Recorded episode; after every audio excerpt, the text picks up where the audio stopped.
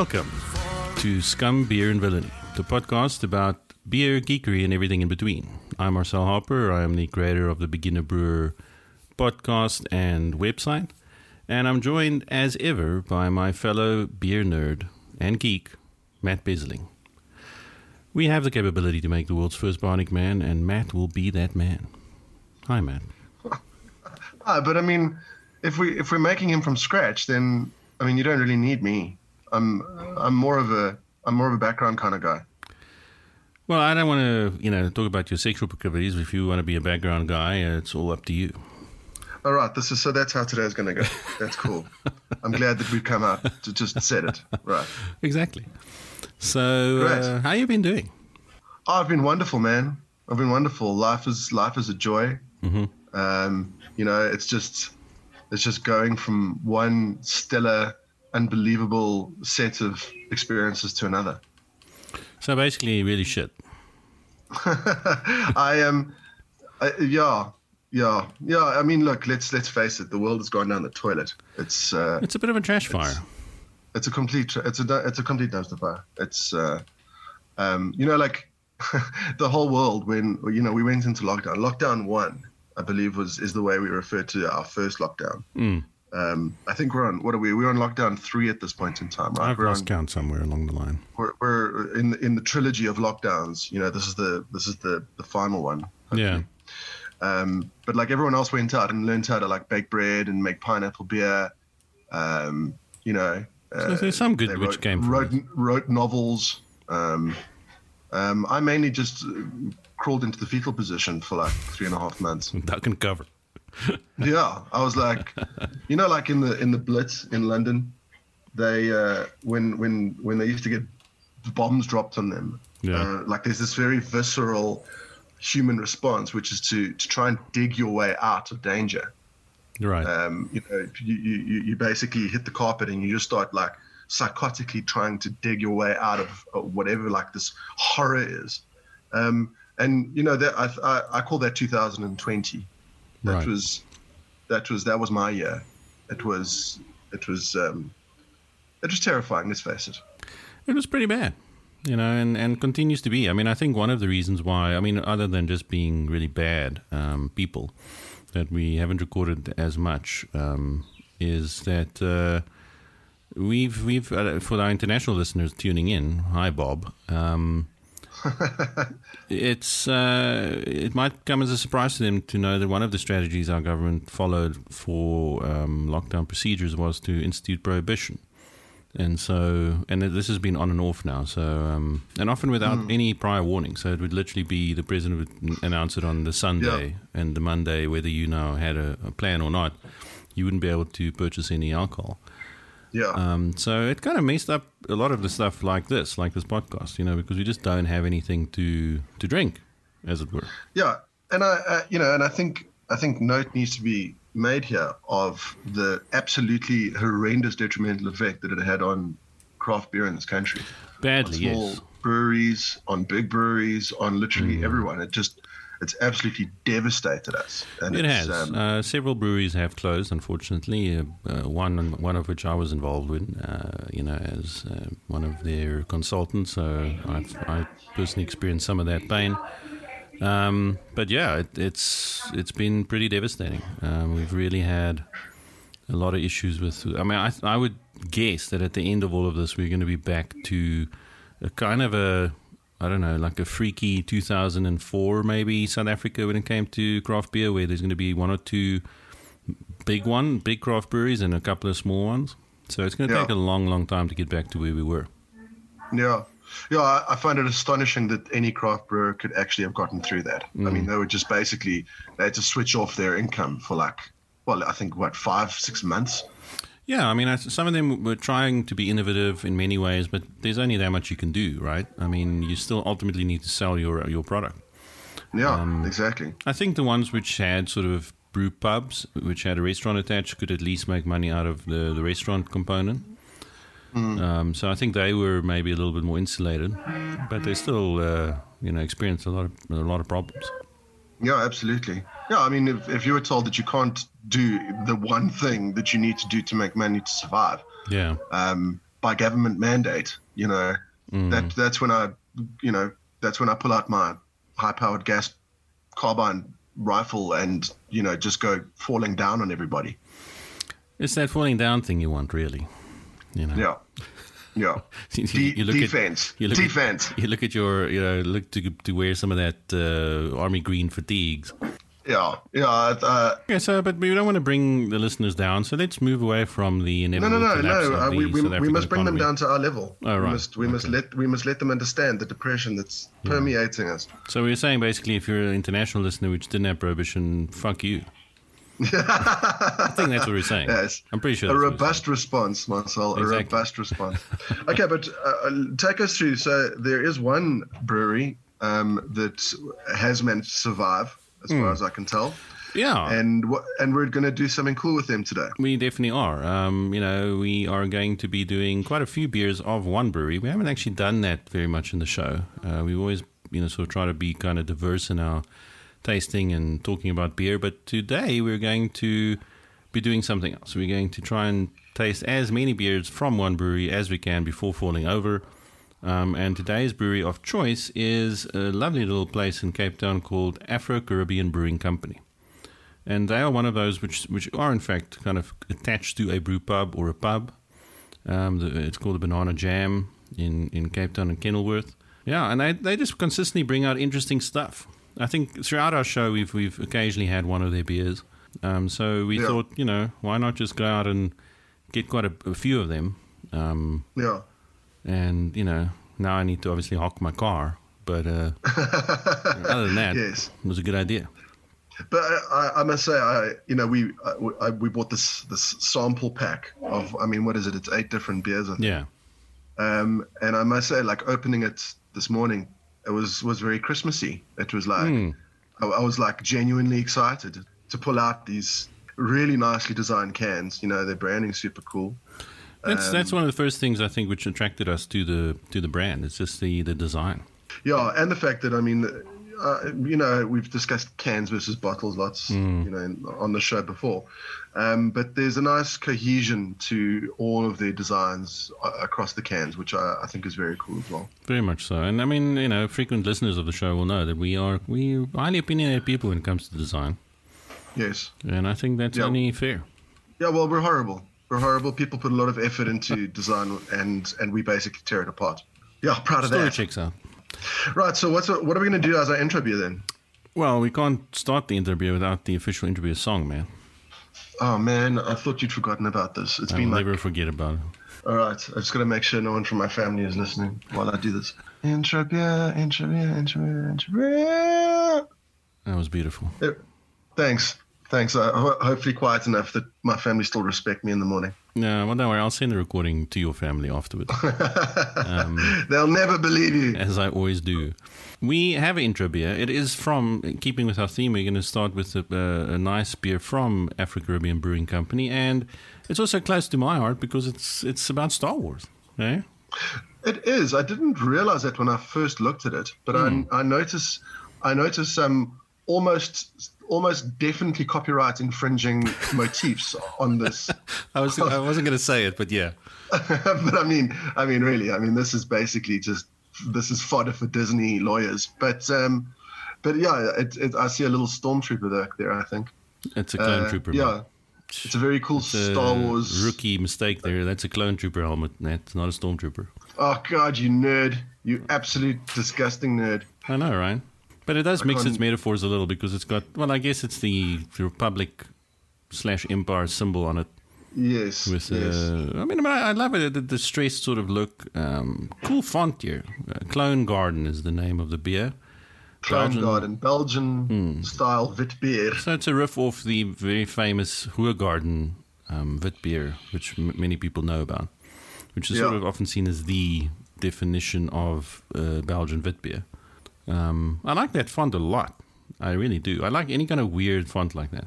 Yeah, no, I, I, I actually thought that you'd enjoy this one. Hmm. I um, I, I I don't. I, I I hate this one, but that's I, I just don't like illegible fonts. So I think yeah. that's probably No, look, I wouldn't, issue. I wouldn't, I wouldn't write a novel in this font, but just as a as a title No. font, it's not too bad. No, unless it was a unless it was a novel about like annoying people. True. So, Then you can use so Matt finds the label annoying. Um, I No, no, no, no, no! Don't okay. don't put words in my mouth. I think it's a, I think it's a ni- I do think it's a nice label. I just don't like the font, but uh, but it does suit it. No, it does suit it. So, in the glass, Matt, what do you think? Uh, Oh, let's let me pour this. no, you got are some- you rocking oh, any cool stemware today? Um, I'm drinking out of the Deutsche Bazaar Beerfest mug, Deutsche Schule zu Johannesburg, Windhoek Beer mug from 1998. Right. So, you're really showing your age there Yeah, this is how you know I'm a real beer beer drinker. Is I've kept glasses from from three 1998. decades ago. Yeah. Yeah. Yeah, so I'm drinking out of a, a 330 Rastal uh, stem glass here for beer. It's really nice. Um, if anyone from Rastal happens to be listening, we would really not mind you sponsoring this show. I'll start us off. I mean, in the glass, it is very much definitional wit beer. It's it's got a nice hazy straw color. Um, and you know, as, as many of our listeners know, v- Wit beer, which is the sort of Belgian wheat beer, um, mostly to style would mean that it's unfiltered, and uh, so it has quite a lot of yeast uh, suspended in the beer um, at bottling, and um, so it's always hazy. It's, it's supposed to be Always like cloudy. A, oh, yeah, cl- cloudy, and um, you know, but it's a clear cloudy. I mean, we've spoken about that before. It's there's something like a I guess Yeah. a turbid beer is is a bad kind of cloudy, and then there's a clear kind of cloudy where you feel okay, Correct. it's intentional. Um, Yeah, you don't. There's no particulate matter in the beer. You know, you're not seeing little little little chunks of stuff. It's it's uniform um, mist. yeah, and it's still clear in the sense that you can still see through it. It's not, yeah, it doesn't have a milkiness to it, which would be probably a flaw. What do you think, man? Um, I like the look of it. Um, it's very appetizing. I like the fact there's an intro beer because this is it always reminds me of like a breakfasty beer. You know, So it's always uh, it's not super. You know, the uh, is not not super heavy. On the nose, not a huge amount of aroma. But a fair amount. I'm getting a lot of coriander. Yeah, there's a bit. Yeah, it's a bit herby. You know, there's a there's definitely there's a herby nose, but uh, not not a lot, not a lot. Hmm.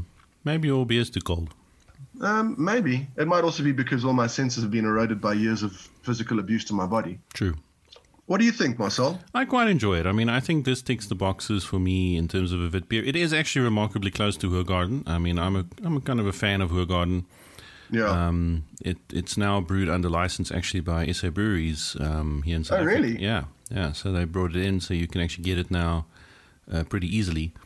And um, no, it's it's it's pretty good. I mean, it, it's got those citrusy flavors which you get from the the lemon or orange peel which you do put in a Vit beer um, as part of the brewing process. They usually use dried orange peel. And um, Is that why you serve it with an orange?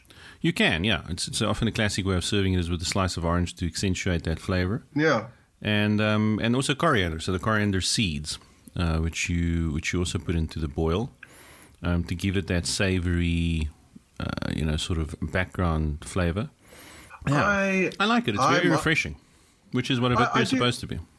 yeah, it is. It is refreshing. Um, I, I worry that I do have coronavirus because I'm not getting a, a huge amount of flavor. But if I if I'm honest, um, you know, it, it's not exactly. I don't remember Hoegaarden, for example, being absolutely smashed with flavor and hoppy Mm. bitterness. You know. Well, it's not supposed to be hoppy. I mean, a wit beer would not be hoppy. That would be a flaw. Um, it's supposed to be very low hop, um, low bitterness ratio, low IBU kind of beer. Um, in fact, many of the Belgian brewers would use aged hops when they do their hopping for wit beers, um, because if you age your hop, it becomes less bitter. So it's it's really a very muted hop, um, and you would use low alpha acid hops, things like. Um, you know, well, I mean, you, you can use some of the British style hops like Fuggles and, and Golding, um, and some of your low alpha acid hops uh, like um, Hallertauer, Saaz. Saaz's probably you could, uh, if it's aged, you can use that. So it's it's not it's not a hop forward beer. It's meant to to be a yeast forward beer. You know, there's Okay. I mean, Yeah. there's three things you can really emphasize in a beer, and that's you know you can either make it a yeast forward beer, a hop forward beer, or a malt forward beer, or you can try Yeah. and balance those things out in different ways. But your your wit beers really are meant to be yeast forward, and obviously it's a wheat beer, so there's there's wheat malt in here, so you want that sort of crisp wheat uh, flavor. But uh, Yeah. the yeast is the star of the show here. Yeah. What do you think of the the head? Um, I'm. There, there is.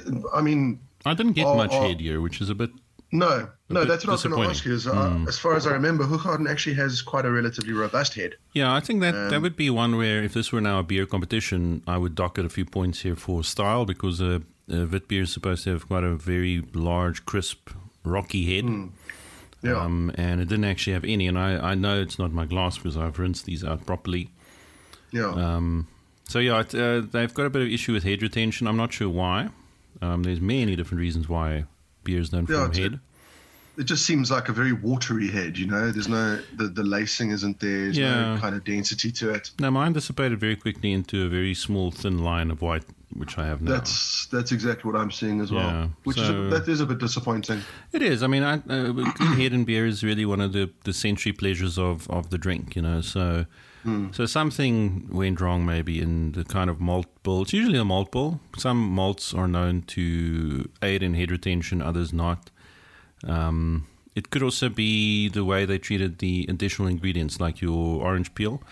If they used fresh orange peel, for instance, which some people do, um, that can mess up your head retention because there's oil in the um, orange Yeah, yeah, which oils, break down oils generally mess up head retention. That's why you don't often see things like nut beers because nuts Yeah. have a, a lot of oil in them. full of oil. Yeah. Hmm. Um, I, I like this beer. I do think it's a little. I think it's a little light, um, but I think that's probably relatively on style. Um, it does feel like a breakfasty kind of beer. Um, I'm disappointed by the. I, I still think that the the aroma is is a little flat. Um, You know, it's not it's not massive. It's not like a bouquet kind of hitting you. yeah. Yeah. Um, b- but I, I like the color, and it, it's it's super easy drinking. You know, it's uh, it really is, and they use that term. It's not a challenging. not that term. If for those of you playing at home, Lord. the yeah, let's if you've got the, your, bing, your your bingo cards out, Yeah. um, easy drinking I think is at the top left. exactly. Yeah, definitely top left. Back Yeah, into the um, left. um, Um, so yeah, But um, I think I'd say- Witbier I think is- it's competent. yeah, it's competent. There's no flaws here um, other than the head retention, which is a minor um, Hmm. in terms of just the style. I mean, it's not a it's not a flaw per se. Um, And um, I think it's it's again, you know, we haven't had bad beer from this company, uh, which is in itself an achievement. I think. I think uh, I think Africa Caribbean have done well that they're they're kind of establishing quite a uh, a brand based on on kind of consistency and quality, which is which is mm. great. We need we need more of those. We do, and I mean, as far as breakfast, just to pick up on your breakfast beer idea, it's something we've often talked about: is what is a good breakfast beer, and Yeah, I would definitely put Vit beers in the top three mm. styles for me uh, for a for a good Yeah. breakfast beer. You know, Yeah, I would uh, I would agree. I would absolutely agree. And it also feels like a, bre- a good breakfast beer is something that you can that you can have nice and cold without it really destroying exactly. the subtleties of the of the beer. And I, and I think of it beer, I think you can. You know, I don't think you're going to lose a whole lot of beer because you're taking it straight out of the fridge. Agreed. Yeah. I mean, I, I generally like wheat beers for breakfast beers. Um, you know, uh, Vit beer. The other one I would I, I really do like as a breakfast beer is the saison, um, which is also Yeah. often wheat based. Yeah. Um, so it, it, I don't know why, but maybe it's the bready flavors, which reminds me of Yeah, toast in the morning yeah. or something. Yeah, like it, it feels like you could have it with some rye bread. You know, if, Yeah. if it's if it's like if it's got that kind of linkage in your head, then it's like Mm. cool. If it goes well with bacon. It's going to go well with cheese. It's going to go well with rye Yeah. bread. It's going to go well with fatty stuff, and it's going to go well with sweet stuff. You know, and and I think you're right. The Vit beer is definitely a, a it ticks kind of all those boxes. You know. Yeah, no, for sure. So, Matt, without further ado, we'll move on. So, we are going to be tasting quite a few of their beers today, Africa Caribbean. We're also going to be adding to our now famous IPA off list, where we are trying to taste all of the world's IPAs. Um, all 378,000 IPAs. exactly. Um, before we die, we are at number fourteen already, so we're doing very, Yes. very well. Yes, yes. I feel like we've only got a couple of short years to go. really digging into that thing. Um, so so you can go check it out on the beginnerbrewer.com website. Uh, it's under our IPA leaderboard. And uh, go check it out and see if your favorite beer is there and, and how they're doing. Feel free to disagree with our ratings. If you wish to um, send any of your disagreements you know, to us, you can mail Matt at go fuck yourself at Yeah. matt.com. Yeah. No reply at fuckyou.com. Yeah. So that's it's purely subjective. We use a completely arbitrary ten point scale, and it's not meant to be a BJCP accredited kind of tasting. It's really meant for you as the consumer and the beer fan. A kind of like yeah. an everyday guide, you know, like you're two beer fans, people are reasonably knowledgeable about beer, um, mm. telling you the sort of IPA is worth drinking and ones which maybe are not that great. Yeah, yeah, exactly. And it's it's I mean, it, it is for people like me, mm. generally who who want flavor in their beer and aren't too worried about whether it's on style or not. They just want to have an enjoyable drink, you know. Yeah, and we and and keeping with that, we are not making any discrimination around different kinds of IPA substyles. So anything with the word IPA in it, we are willing to put on that list. So, yeah, and that will probably disturb purists who would who would argue probably correctly that you should always judge things within a style category, but we don't give a shit. So, no, no, we're um, renegades. We're renegades. We're renegades. We're iconoclasts. We're out there in the Badlands, man, patrolling. We're just making it up as we go along. Hell yeah. We are Lobo. We hunt alone. right. So, do we have a theme for today? We totally do. Before we before we carry on, what what are we what are we talking We're about? We're returning to one of our favorite art forms, um, and that is television. We are going to be looking at sci-fi and fantasy television, um, TV shows throughout history. I guess there's no limit. Um, and we decided to kind of look at our favorites. You know, what are some of the really good geeky mm. sci-fi television shows over the last couple of decades. Yeah. Uh, maybe some of which you haven't seen, and you can maybe go grab a few episodes and check them out. Um, yeah. And just sort of a freewheeling conversation about that. Yeah, and obviously, as part of this discussion, we'll we'll go you know into reasonable depth about why Lost sucked and was probably the worst show on television ever. Absolutely, we will definitely touch on that. Um, well, should we pour another beer and get cracking? Let's get cracking, and maybe we should start with uh, now that we've had a very light white beer. Uh, mm. Let's let's do an IPA, shall we? Okay. Which which one? Am, I, have got my fridge right behind me, so okay, well, I, I, I have my beer bag next to me, so I'm going to randomly reach in and hopefully pull out an IPA. Mostly, the, yes. there are only IPAs in my bag here, and I did. Yay! I think there's three IPAs in this box. There's three, yeah. We've got a there's a there's a black IPA and then two regular and session yeah. IPA I think and then a regular one. Um, I've got uh, I've got a regular one here, and I've pulled out the Jungle Paradise IPA. Got it. This is a beautiful can, by mm. the way. Mm. It reminds me a lot of the um, the fresh hop that we've reviewed a number of times from Jack Black. That kind of Earth Mother greenery jungle scene. Very much so. Mm. It's like that dense. I mean, it actually reminds me a little bit of something like a Rousseau painting. Um, his style, sort of that naive art kind of style. Um, I love, I love this. I love this. I think beautiful. it's very cool. Beautiful, beautiful, yeah. beautiful. I mean, it, it totally yeah. fits the name. Yeah. That's, that's the thing, you know, like if your design fits the name of the beer, it does help. I mean, sometimes people kind of have a bit of a disconnect between those two things. Yeah. Which doesn't help. But also, I appreciate the simplicity. You know, mm. the, I, I, it's, it's, it's illustrative, but it's, it's not all you see on this can. You know what I mean? It's, it's, it's just this, uh, to describe it, it's like palm fronds and and leaves and yeah. some sort of you know background jungle scene. Um, and it's lovely. And it's uh, the the the name Jungle Paradise is in over the top in orange and and kind of reddish letters. Um, I like the font usage. The Afro Caribbean mm. logos front and center. Yeah. India Pale Ale. Um, yeah, and I, yeah, this is very nice. It's got a bit of narrative is, here on the back of the can. It doesn't have quite a lot of, inf- not enough information for me. It really just only has the alcohol and the. Uh, yeah. That's it. it. Doesn't have IBU information, which I would love to see. Um, sure, this is a power IPA. Good grief. This is seven point two percent. It's it's it is to some extent for us as a as South African IPA drinkers, you know, because we're used to a bit lower alcohol, but uh, really the the trend in modern IPAs around the world is to to have that as a sort of an average, um, six and seven ah. percenters. Okay, do you want some Foley? Please. Oh, all over that laptop. Boom. this oh, is getting pretty saucy, man. Oh, Oh, that just went everywhere. Oh, that's. Does it remind you of some of your past occupations, Matt, in the adult uh, film industry, maybe? What I was going to say, as professional masturbator. what was your poor name again? Wasn't it something like? that was uh, Rex Stefano. Uh, right, Rex Stefan. I mean, because come on, that is that is just quality. It's quality. Yeah. No, It's it's really quality. quality. Yeah.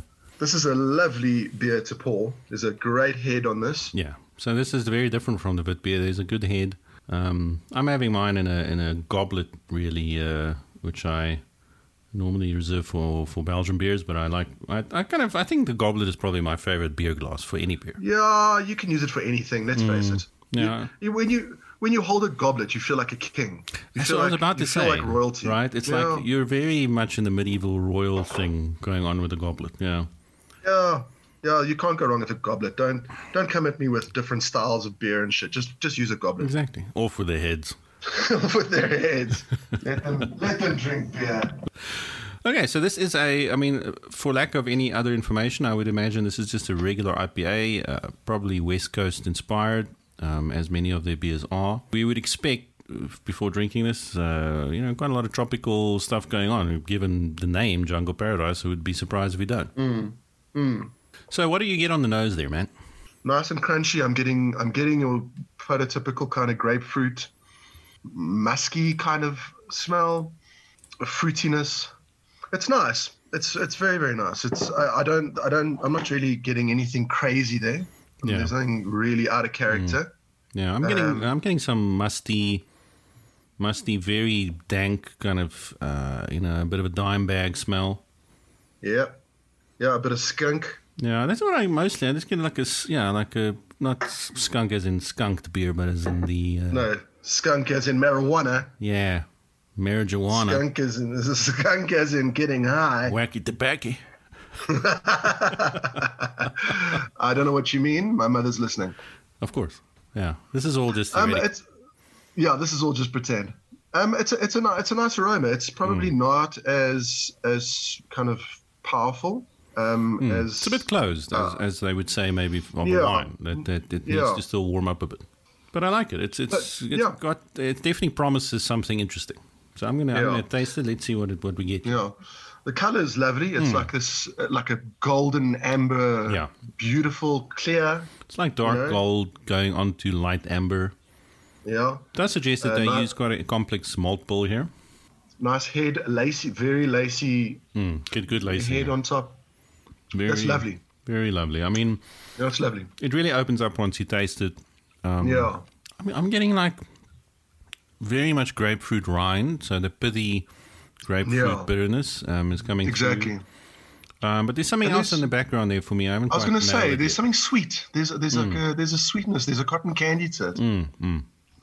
You're right. There's a there's a cotton candy, maybe a bit of like Lyle's golden syrup flavor, and also other fruits. Um, I would say granadilla, maybe passion fruit, a little bit. Yeah, yeah, Um, yeah. That that makes sense.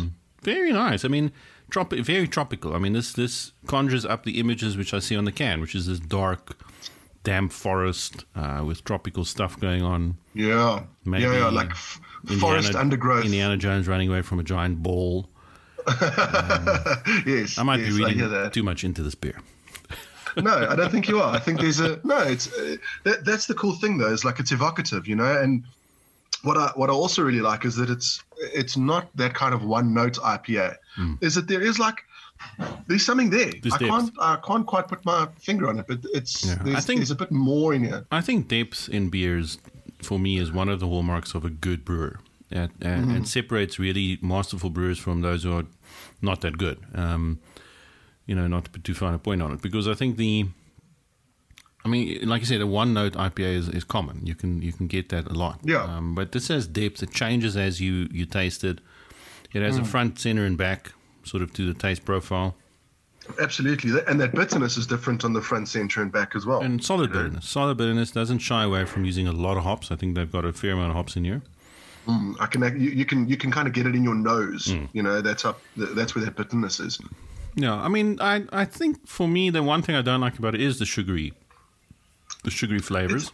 that that yeah there's a there's like a like i say that kind of cotton candy maybe it's a it's it's not an off note but it, it maybe isn't quite as balanced as it could be with the bitterness Yeah, yeah, I think there's a little bit too much residual sugar for me in this beer.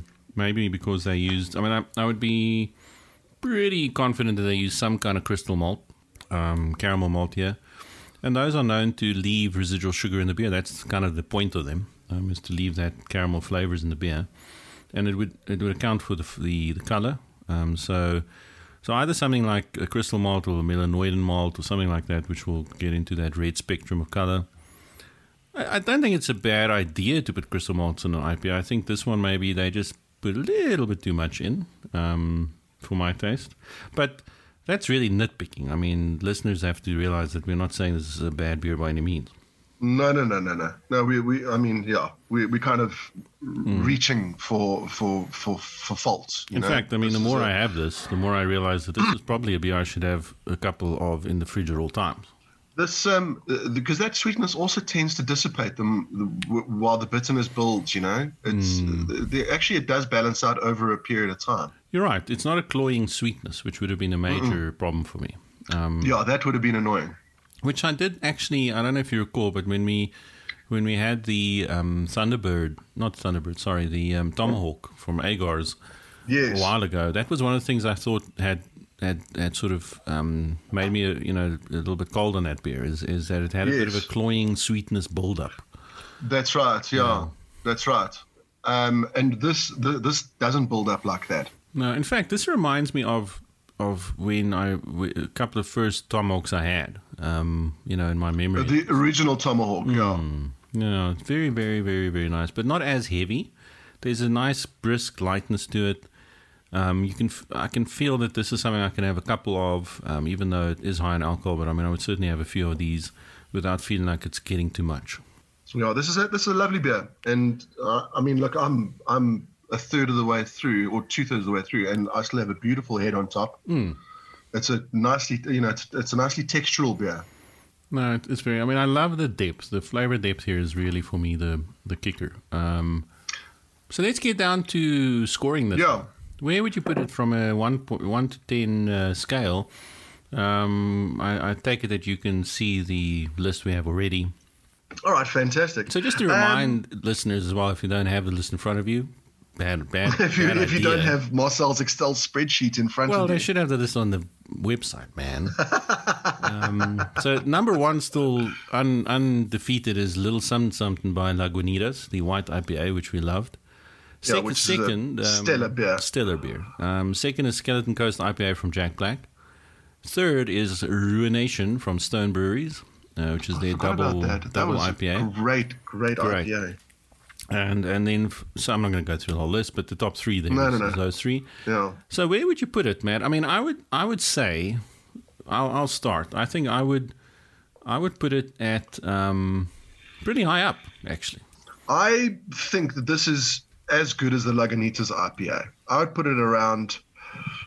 Uh, I, I would give this an eight. I'd give this an eight, and the only reason I don't give it an eight point five is that there's just that little surprise of that that sugary note mm. that that uh, would, like I said, goes away with time, but it might be off-putting up front. You know. So, so you're giving it a what? Just remind us now. Uh, I'm giving it an eight. An eight, okay. You're giving it an eight.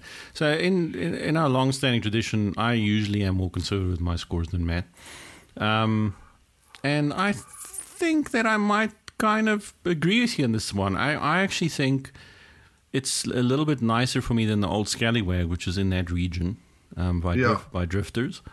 Um, and I can have a, quite a few of these. I'm going to give it an eight as well, Matt. So I'm in total agreement with you there. Sure. How often has that happened that we're that we're we're matching? Almost never. Jungle Parasol just jumped to number five in our list. It's a lovely beer. Mm. It's hmm. really, really a nice beer. Very, um, very good. So, Matt, let's get into some geekery um, before we get into more beer. Yeah.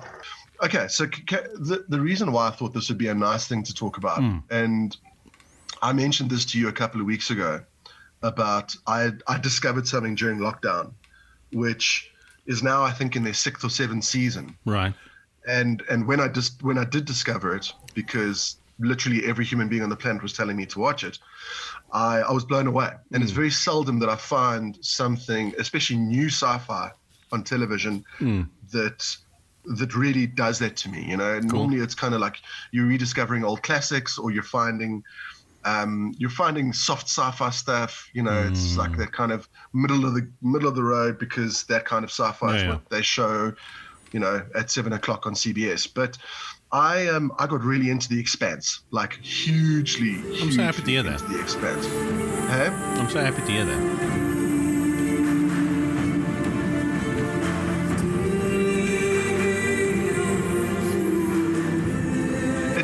It's it's an astonishing, astonishing television it show. truly is. It's, it's one of those shows where you can say it's an achievement, you know, and then you know, an it won't be, uh, you know, it's not hyperbolic to say that. No, No, and I, th- I think you know if we no, had it, to it changed our, the way that I thought people. The, my Yeah. my impression of how they were making. Sorry, ca- carry on. No, I, I think you're right. It it, it does. I think it, it when you look back at the you know 2000s and 2010s and now 2020s. Um, Jesus, we're old. Um, Yeah, yeah. Yeah. Don't don't the, don't mention The it. Expanse is going to be one of those groundbreaking series where they change the way we look at sci-fi. Where it's, it Yeah. certainly for me is because I mean it, it's Yeah. kind of stupid to say it's realistic because we don't know what's going to happen in the future.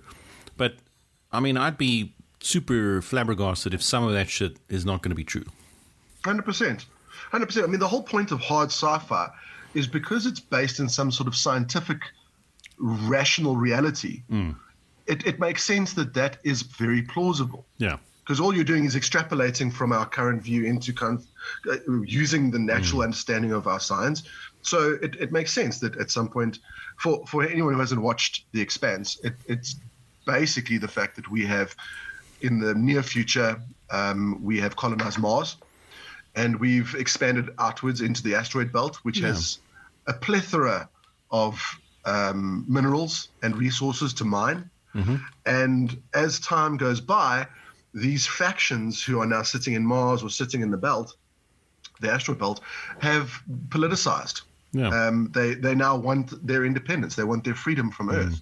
Um, they believe that they've earned it. You know, the, Yeah. the the the the glory of Earth has been built on the backs of those who have mined the asteroids, for example. Um, and it's it's Who are known as belters in the show. belters exactly. And they've got their own sort And- of pigeon way of speaking, and it's it's such a, Yeah. a lived-in world which they create. Like from the very Yeah. first episode, it feels like this thing is real. It's lived in. The characters have lived there, and you Yeah. happen to be, you know, sort of joining a little bit late to the party. It, it, it reminded me a lot of like those kind of early seasons of Game of Thrones, where you're kind of dropped into a world that is already, it's already a working system. You're not you, you, you're you're not building the system as you go along. You're expected to understand that this is how things work. Yeah. This is how it is. Yeah, Um, we're not going to hold your hand and explain everything to you. Um, you're going to discover it as the people in that world interact with the world. Um, and, I- and, I, and I love that. I, I think that's also a, a basic tenet of of sci-fi is not hand-holding you into that world. I think it's an important thing Yeah. that you are you, you're trusted enough to make to make those connections yourself. absolutely. It's, masterful work, really, in terms of world building, both in the novels which the series was based on by James Corey, as as well as the series itself. I think Uh, have you both- read the books? I have, yeah. you- I'm, I'm sort of not finished with them yet, but I'm in, in the cycle, and they're really good. I mean, they, in and of themselves, worth reading. Um, Yeah. You know, obviously, as most things, you know, you don't stay absolutely faithful to the books, but I don't care. I, I think they're different art forms, and, and they work on their own level. But Mm. Yeah. the expanse really for me is yeah, it's just truly, truly excellent sci-fi. It imagines Yeah. a world which is incredibly plausible. It feels lived in. It's got some nice sci-fi angles because I mean I don't want to give away too much for those of you who haven't No, no, seen no. it. But there's there's more than just the sort of I, I guess hard sci-fi kind of stuff going on. Um, yeah. Um, so But uh, and but another thing is for those that are interested in hard sci-fi, and those that appreciate the kind of technical Hmm. aspects of it, is they all they, they, these little little nods they make to how things actually work in space. Oh, you know, yeah. like h- how do you decelerate in space? yeah, there's actually You turn the whole fucking shit, ship around Yeah. and you Fire your you blast in the other direction. You know, There's some great What- what- stuff like that. There's amazing stuff. You know, what is the effects of high G forces on the human body? Hmm. Um, this is, the, you know, this is stuff that gets glossed over in space opera. Oh yeah, no, they they But- really take a hard look at that, and and they, I Yeah. mean, like zero g, there is no artificial gravity. So how do you deal with Correct. with sometimes gravity not working? The I think what they really capture well also is the the really hard conditions of space. It's not, you know, for the first couple of decades, we will, you know, probably go mine the asteroid belt and so on. This is not going to be an easy life. Um, We are we are not we are not made for space. No. The human body is not made for space. We, we uh, and it's not just a case of adjusting the human body. It's a case of adjusting our psychology to understand how to exist in space. Yeah. No, it's a it's a masterful show in that sense, and the characters are incredibly well realized, very well acted. I mean, I've got several favorites. I was going to ask you who your favorite character in the series is. Can I come back to that? Because I actually have three that I'd like to talk about. Well, I've got I've got one which stands out about all the others for me. Um, really. just in terms of the acting and in terms of the character sort of portrayal. Um, Is it Amos? Is it it, is Amos? Amos. It is Amos. Yeah. So He's he's incredible. Wes He's Chatham incredible. is the actor, and um, Yeah. Amos is just incredible. I mean, I I have not. I I can honestly say I have not seen a character like that portrayed in television.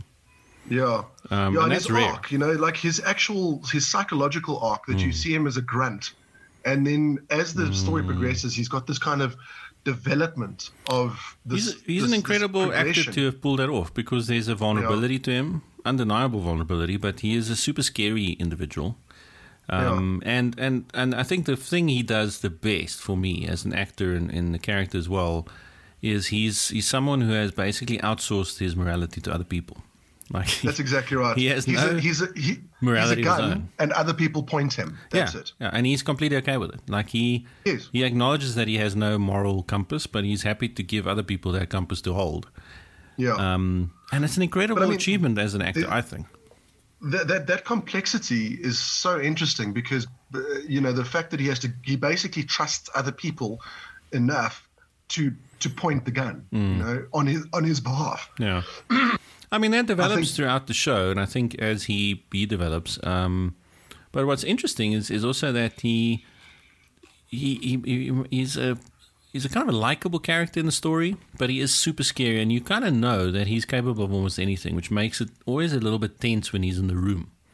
yeah And there's a several scenes in, in the seasons, uh, you know, throughout the seasons where he does things where you feel like, yeah, I mean, in another TV show they would have, you know, like there's a there's a few moments, and I'm not going to spoil anything for anyone. But there's a few moments where you, in most TV shows, I know, they would Yeah. let the bad guy live. yeah yeah, yeah would let absolutely. the bad guy go to jail. You know, absolutely because- and amos isn't having any of that because no, some Amos people is like, deserve to no, I think, yeah, exactly. I think you should be removed, and he does. Um, but he, he also takes on that moral quandary on himself he's like Mm. i'm going to kill this person because no one else should bear the burden of having to do it yeah, it's you it's know? a fantastic. I'm. I'm the weapon Yeah, and I love it. I love it. I mean, uh, John Chatham, who's the actor, is he has a military background. He he started out in the U.S. He was a Navy. Marine, hey? Uh, no, he was in the U.S. Navy. He was on a carrier Navy. actually. He worked on a. He was one of those guys on the decks of carriers, which is supposedly one of the most dangerous jobs you can do.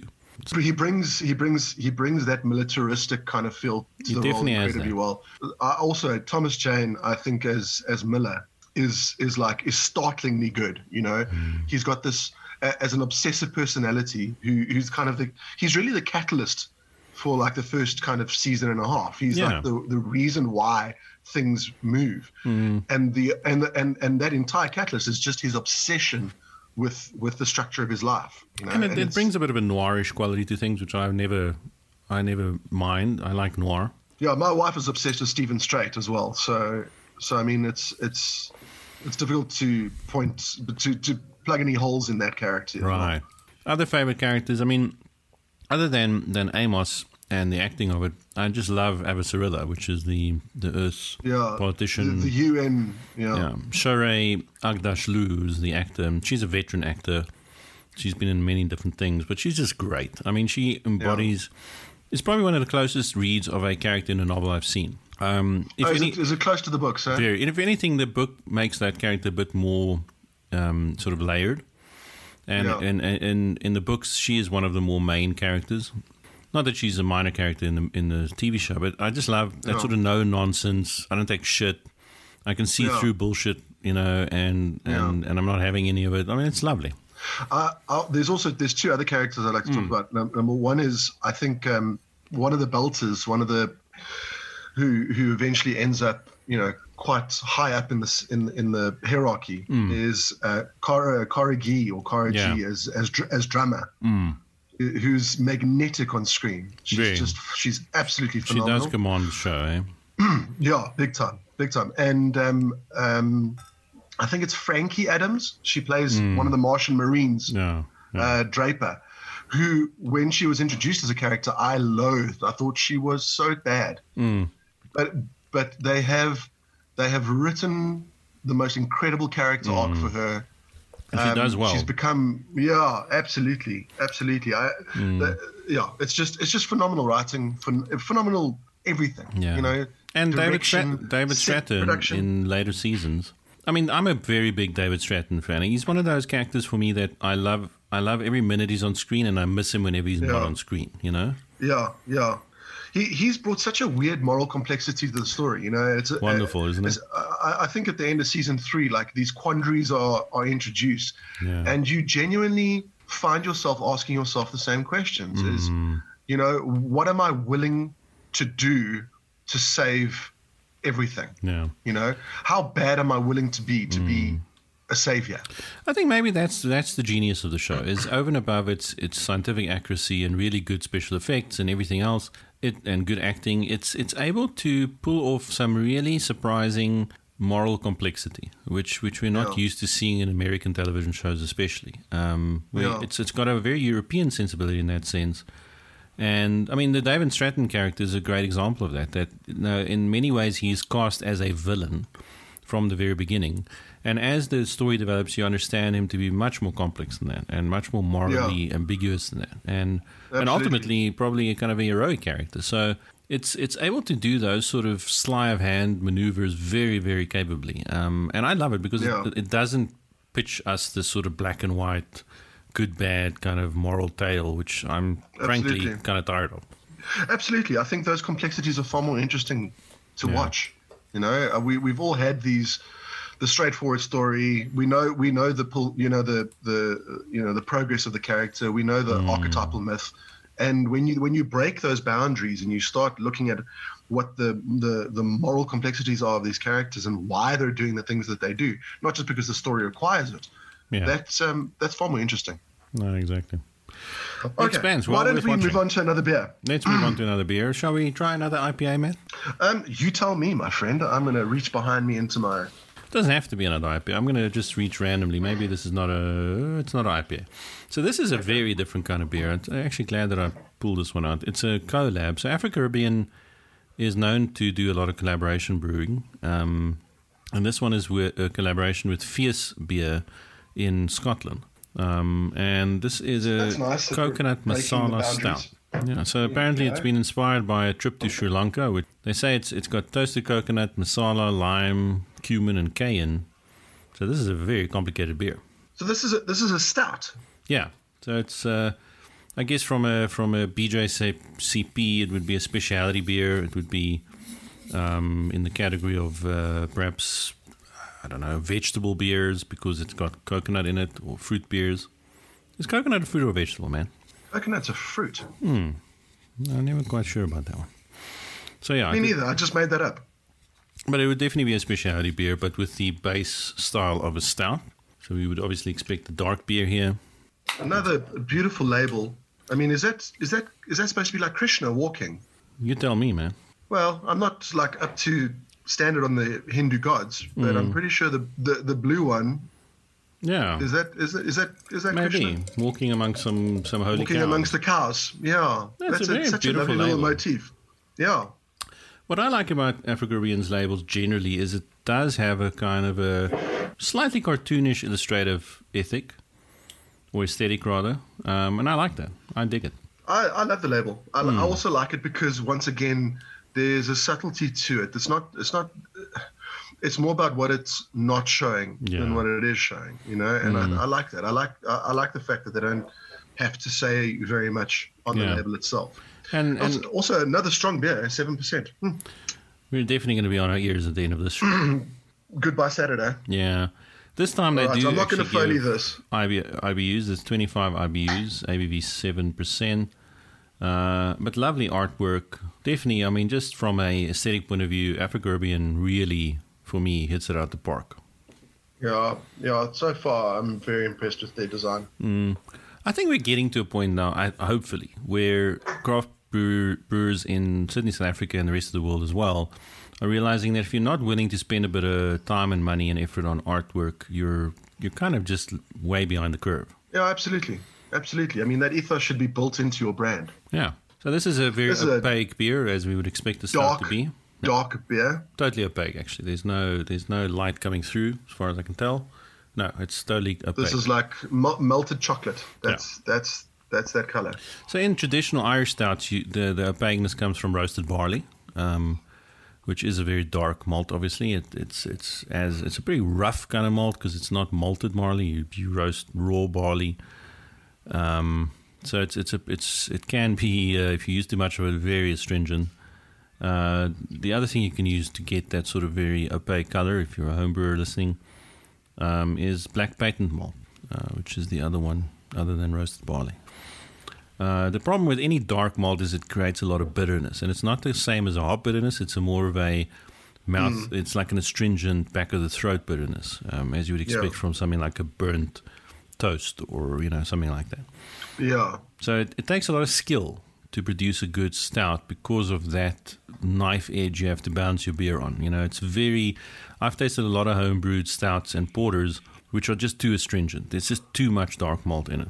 Um, and that's when the brewer has used too much of the black patent malt or, or roasted barley malts um, and just sort of overpowers everything. So let's let's see how this one does. Wow, it's complex. Very very complex. You know what I got right off the bat, which is kind of weird, is crayon. I get like the smell of crayon. Like a plasticky. Like a waxy crayon. Yeah. Yeah. Yeah. I smell that. I mm. get hmm. that. No, not not much head to speak of. No, but there's a lot of lacing. Lots of lacing. Um, uh, there's definitely a kind of burnt coffee, mm. like a actually a like a a, a a, baking chocolate. You know that kind of bitter baking chocolate. Yeah, yeah, coffee, chocolate. I'm still getting that waxy crown. Now that it's in my head, I can't get rid of it. Um, you can't, you know. But that could be the spices and the masala and everything else they put in here. I think that might be the masala. Now that I'm thinking about mm, it. Yeah. That's the thing. Spices change quite a bit when you put it into beer. You know, depending on when in the in the process. Often in the boil, um, or you can also put it in the fermenter, just make sure you sterilize it. Um, it does change character. You know, it's not the same thing mm. as when you just have that spice on its own. Um, and as a trial, I mean, if you're interested in brewing beer with spices, I love beer with spices. I brew quite a few of those. Initially, you can try the base style. So if you're going to do one of these, you can try, let's say, a Guinness. Open up a can of Guinness and chuck some spices in the glass. Let it sit for a while and then taste what it might taste like. But that's only an approximation because in the whole boil process, fermentation yeah, process, things really change. So no. it's only the initial sort of reconnaissance you can do for the flavor, but it doesn't mean it's going to taste like that. So let's taste this, man. Okay. A lot of bitterness there. Quite a bit of bitterness, but the, like the a, malt variety of bitterness. Like a, you know, I'm, I'm still getting a lot of that burnt flavor, a lot of the mm. that kind of burnt coffee or burnt chocolate. Yeah. Um, it's relatively complex. It's not the only there's some layering. I mean, I, am getting a bit of a dustiness, a bit of a, like I said, burnt coffee, um, some burnt barbecue flavors.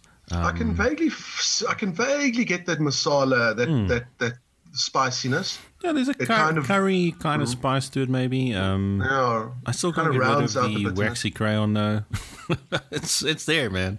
I, I, can smell it, but I don't taste it. Mm. I don't taste it. It's not my favorite. No, this is uh, I, it's it's not a hop, yeah, like you said, it's it's that malty bitterness, not the hop bitterness, mm. and and and it's uh, that burnt flavor is I think just too overpowering for me. Mm. I think that that's really the only flavor I'm taking away on my palate.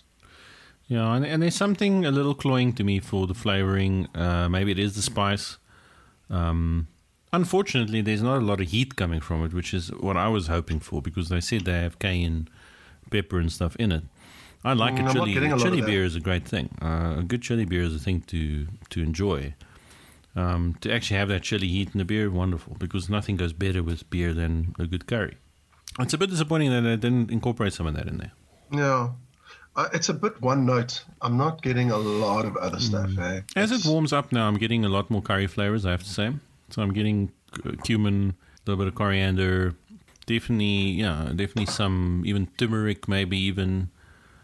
Um, so classic curry flavors. It's not overpowering, but it's definitely there. I'm not sure about this one. I mean, it. I, I guess this is one of those things where you know on the drawing board it looks like a great idea, and I, I would certainly have gone in with this one as well. Is you know, often when you formulate recipes, you do think of these sort of things. So I do a lot of re- recipe formulation for, for craft breweries and, you know, so on. And one of the ways you, you go about doing that is you go and think about, let's say, food which goes well with a beer. And then you go, well, what if we put this thing Yeah. in the beer? Yeah, you know? sure. So you yeah, you work it the other way around. Yeah. Yeah, and, and this would be a great reasoning is to say, well, we love curry and beer together. Why don't we just put the curry in the beer? And and sometimes that really pays off. I think that that waxiness you're tasting, uh, you know, they say on the label there's toasted coconuts. I think that might be it. Oh, you're right. It's that.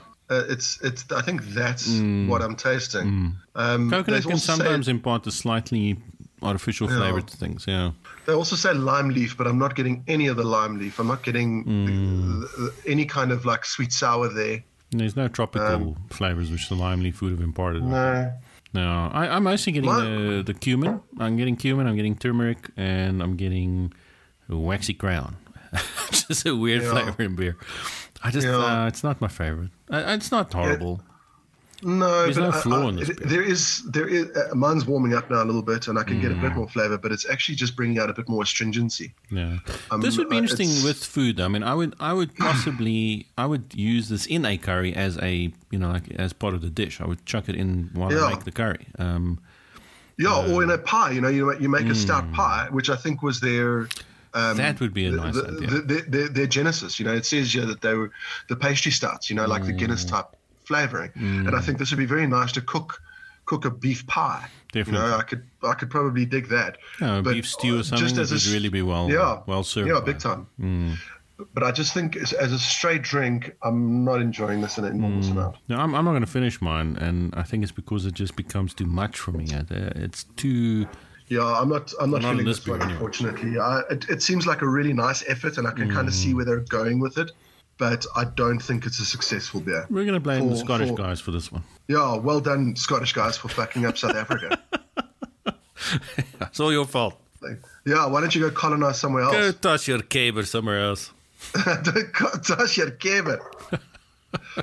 um, no shame. I, I actually I feel bad because it, it does seem like the that this is a bit of a Hmm. of an experiment, and I just it feels like the experiment is is gone a bit wrong.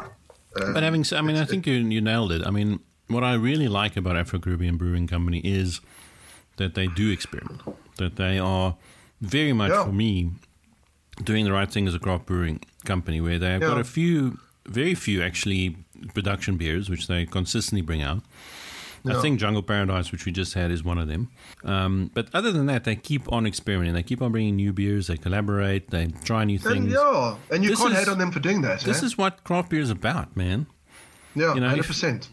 The problem a lot with craft breweries is they stick to production beers only. They've got like four production beers. They keep on churning them out.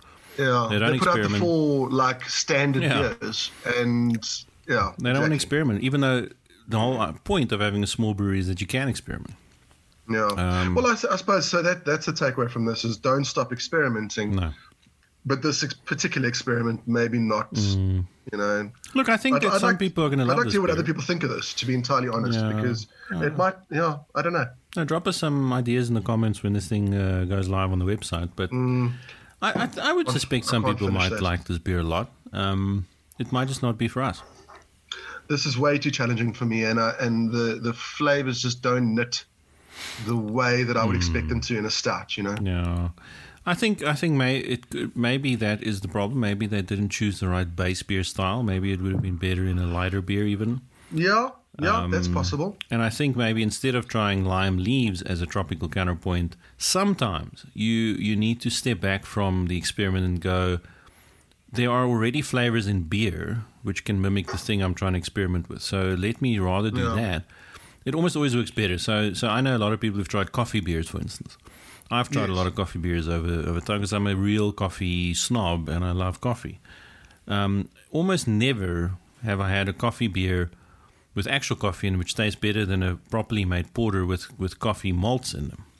Yeah. Um, so yeah, there are exactly. malts which mimic the flavor of coffee better than what you would get out of actual coffee in a beer. Hundred percent. So Hundred it's, it's that I sort of thing. completely. And I think yeah, Don't reinvent the wheel. You know. yeah, yeah, maybe instead of putting lime leaves in, which maybe gave you very little return, um, rather put in uh, put a put a beer style together which has lime like flavors, like an IPA or a blonde ale, and then Yeah. put the other spices. I, I suspect that would work better. Back to television, man. Back to television. So I wanted to ask you a question. So there are a lot of forgotten or unappreciated sci-fi and Yeah. fantasy, you know, series from the last, let's say, twenty or thirty years. Absolutely.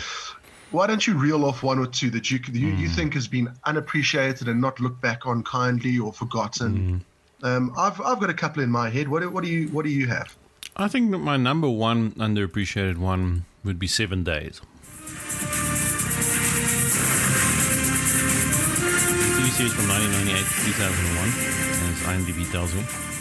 Yeah. Um, Christopher Crowe and Zachary Crowe were the creators, and I don't know what they subsequently went on and, and did. They sound familiar to me.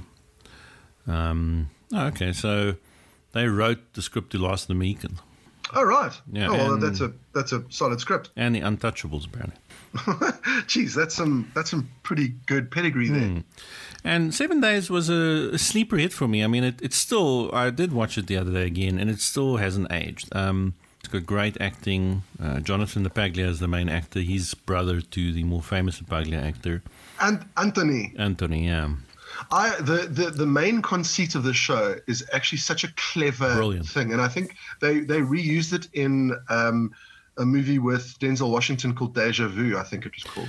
Yeah, it was very Um, close to the Deja Vu or even that other one, Source Code. I don't know if you watch Source, Source, Code. co- source code, yeah. I mean, source code took it from another angle, but uh, just for those who haven't seen Seven Days, um, it's basically that you can send somebody back in time a, a fixed amount of time. Yeah, Seven Days. So I think they can go back seven days, and uh, and and so I think they, the, if I remember correctly, they they use it to avert natural disasters and things like that. Yeah, you know, or terrorist stuff and terrorist attacks and, yeah, and it's, it's pretty cool. And then the the way that the, the show works always is that the the guy, the hero, the Pluglia gets sent back seven days. Then he calls the base in this prearranged thing to tell them something's going to happen because obviously in the present they don't know because they're still Yes, in the exactly. present. Um, so it's pretty cool. And so he's so he's he's constantly in the past, yeah, being sent further back into the past because he never reaches his original present. no, no, the original present, And- and which is such to a which is be I, I love I love that concept. yeah. So they something shit happens and then they send him back, Yeah. and then Yeah. seven days prior they get the call to say something shit's going to happen. That's right. Uh, th- that also reminds me of um, Twelve Monkeys, where Yeah. Bruce Willis, when once he arrives in the past, he's supposed to phone a number, you know, to Yes. tell them something, and that number is like a dry cleaning business Mm. back in the past, but it but it actually isn't. It's a front, and they do get the, the message. You know? Yeah, no, Seven Days is for me an underrated show. It it was a monster of the week kind of show. It, it, it did eventually have a sort of a overarching plot, as many of the late '90s shows started to incorporate, because that was the the change, I guess, in television back then. I actually Yeah. really, and I, I think I I might be reading the cultural uh, pulse here a little bit incorrectly, but I think people are starting to get a little bit tired of these overarching plot lines, which either never finish because the show gets cancelled, or they just Yeah. like take take away from the basic enjoyment of the show. You know, um, I'm still a great fan of the Monster of the Week type style, where each show is a little self-contained in, in its own episode, and it just uses the conceits of the show really, really well. And I think Seven Days does that masterfully. I um okay, that's a that's a, a solid choice. Hmm. That's a solid choice. Um, I'm going to put one that was quite. I don't, well, I, I don't even know if it was big here in South Africa, because, but I do know that me and my kind of schoolmates at the time were, did talk about it a lot because it was so weird. Hmm. It was it was it had like these elements of fantasy and sci-fi and body horror, Right. like all mushed into one. Sounds and that was a program called Lex. And Lex was basically like this weird organic spaceship, Okay. and where their technology, you know, uh, 2,000 years from now, um, is based heavily on kind of this organic um, proto technology. And um, yeah, it's, it was this incredible canon got built around it. Um, this, the, you know, they, they went backwards and they kind of established where the, how the world was built and. Well, yeah, it's just uh, it was a very unappreciated. I think it ran for maybe three seasons, maybe four. I can't remember exactly. It was also that 90, I think it was, uh, I was at school, so it was probably 97 to 2001. Yeah. Um, brilliant, brilliant, brilliant. Never heard of it. I'm definitely going to check it out, though. Check out Lex. Uh, it was also very well known because the, the lead female character was, um, looking back, basically sexploitation. Um, but back then it was, uh, you know, she was a strong female character, apparently. Um, but yeah, very, very well done. Okay, that's pretty cool. I'll check it Yeah, out. yeah. I would I would add to my underappreciated one. Um, I don't think if it. I don't know if it was underappreciated because it certainly, if you look at the number of seasons it went through, it probably wasn't. Uh, Yeah. But a show called Falling Skies. Oh my word, Falling Skies. What what a phenomenal So program. from e, the the ER actor who was Doctor Carter, I think, in the ER show. um, The young uh, What guy. is it called? Uh, what is he? What's his name? Um, Noah Wild Noah Weil. No, Noah Wiley. That's it. That's Yeah. exactly right. Um, so again, so this is an alien invasion story. Yeah. It's basically the the American Civil War portrayed with the Civil War being a war against the aliens. Exactly. It's, it's got uh, initially, I think they hit that pretty hard. Uh, it started in 2011, um, to, ran to 2015. Yeah. They they do hit that a little bit hard, the American thing, and, and if there's anything wrong with the show, it's that you know they they've got that same sort of conceit which a lot of American shows have, where they Yeah. it's contractually obligated to put the American flag in every single shot. Yeah. Prefer- Yeah, preferably sure. a, raggy, a raggedy one, which you know conveys conflict and that we're about to lose America. Um, But but other than that, it's a very solid sci-fi show. I think. I mean Noah Wiley, a while I don't know how you pronounce the name. He's a great actor. I mean, he's a very solid Yeah. actor, and I think he, he was just leaving ER at that time, and it was such a pretty unexpected move to cast someone who comes from a straight drama show to something very sci-fi-ish, and it worked. Yeah, yeah, very much Um, so. But I think it, it, it also it, its main kind of concept was the fact that it's, it was very grounded in reality. Mm. It was the you know it was more it was almost documentary Mm. more than than sci-fi. It was supposed to be this is what's going on in the world today, you know. Yeah. Um, and so they had these very grounded actors Mm. um, with with very real issues. And uh, Mm. yeah, a Falling Sky, a Falling Sky was was fantastic. I think it was a Spielberg production. I think he, I Yeah. think Steven Spielberg, was, Spielberg was got a involved. producer on that. Yeah. yeah. And um, yeah, it ran I, I think the only the only thing I seasons. didn't like about Falling Skies, the only thing I didn't like, and it's it that is more a budgetary thing, is that the the CGI and the and the puppetry. I don't well, I don't know if they had uh, practical effects or not, but it it is it, it dated very quickly. Like you could see that. Hmm. You know, they, they weren't working on twenty million dollars an episode. You know, it was No, you're right. every time an alien popped up, it was, you know, untextured, unshadowed. It was That was pretty you know, heavy. They were, yeah, There were some yeah, good, but I mean, good actors You can have a well, look which, which came out. I mean, Sarah Carter for me was the actress who really came out of that show for me. She was a badass uh, Maggie. rebel, and That's right, Joe. subsequently, I think, pretty successful career. Um, you know, so yeah, it, it was a really. I just enjoyed watching it. It was everything I wanted in an alien invasion kind of show without being stupid. Yeah. Um, the the cool thing was that they had a, uh, if I remember correctly, the aliens had a very reasonable reason for invading Earth, Hmm. which was they they wanted they needed um, helium, Yeah. uh, because that that was their fuel source.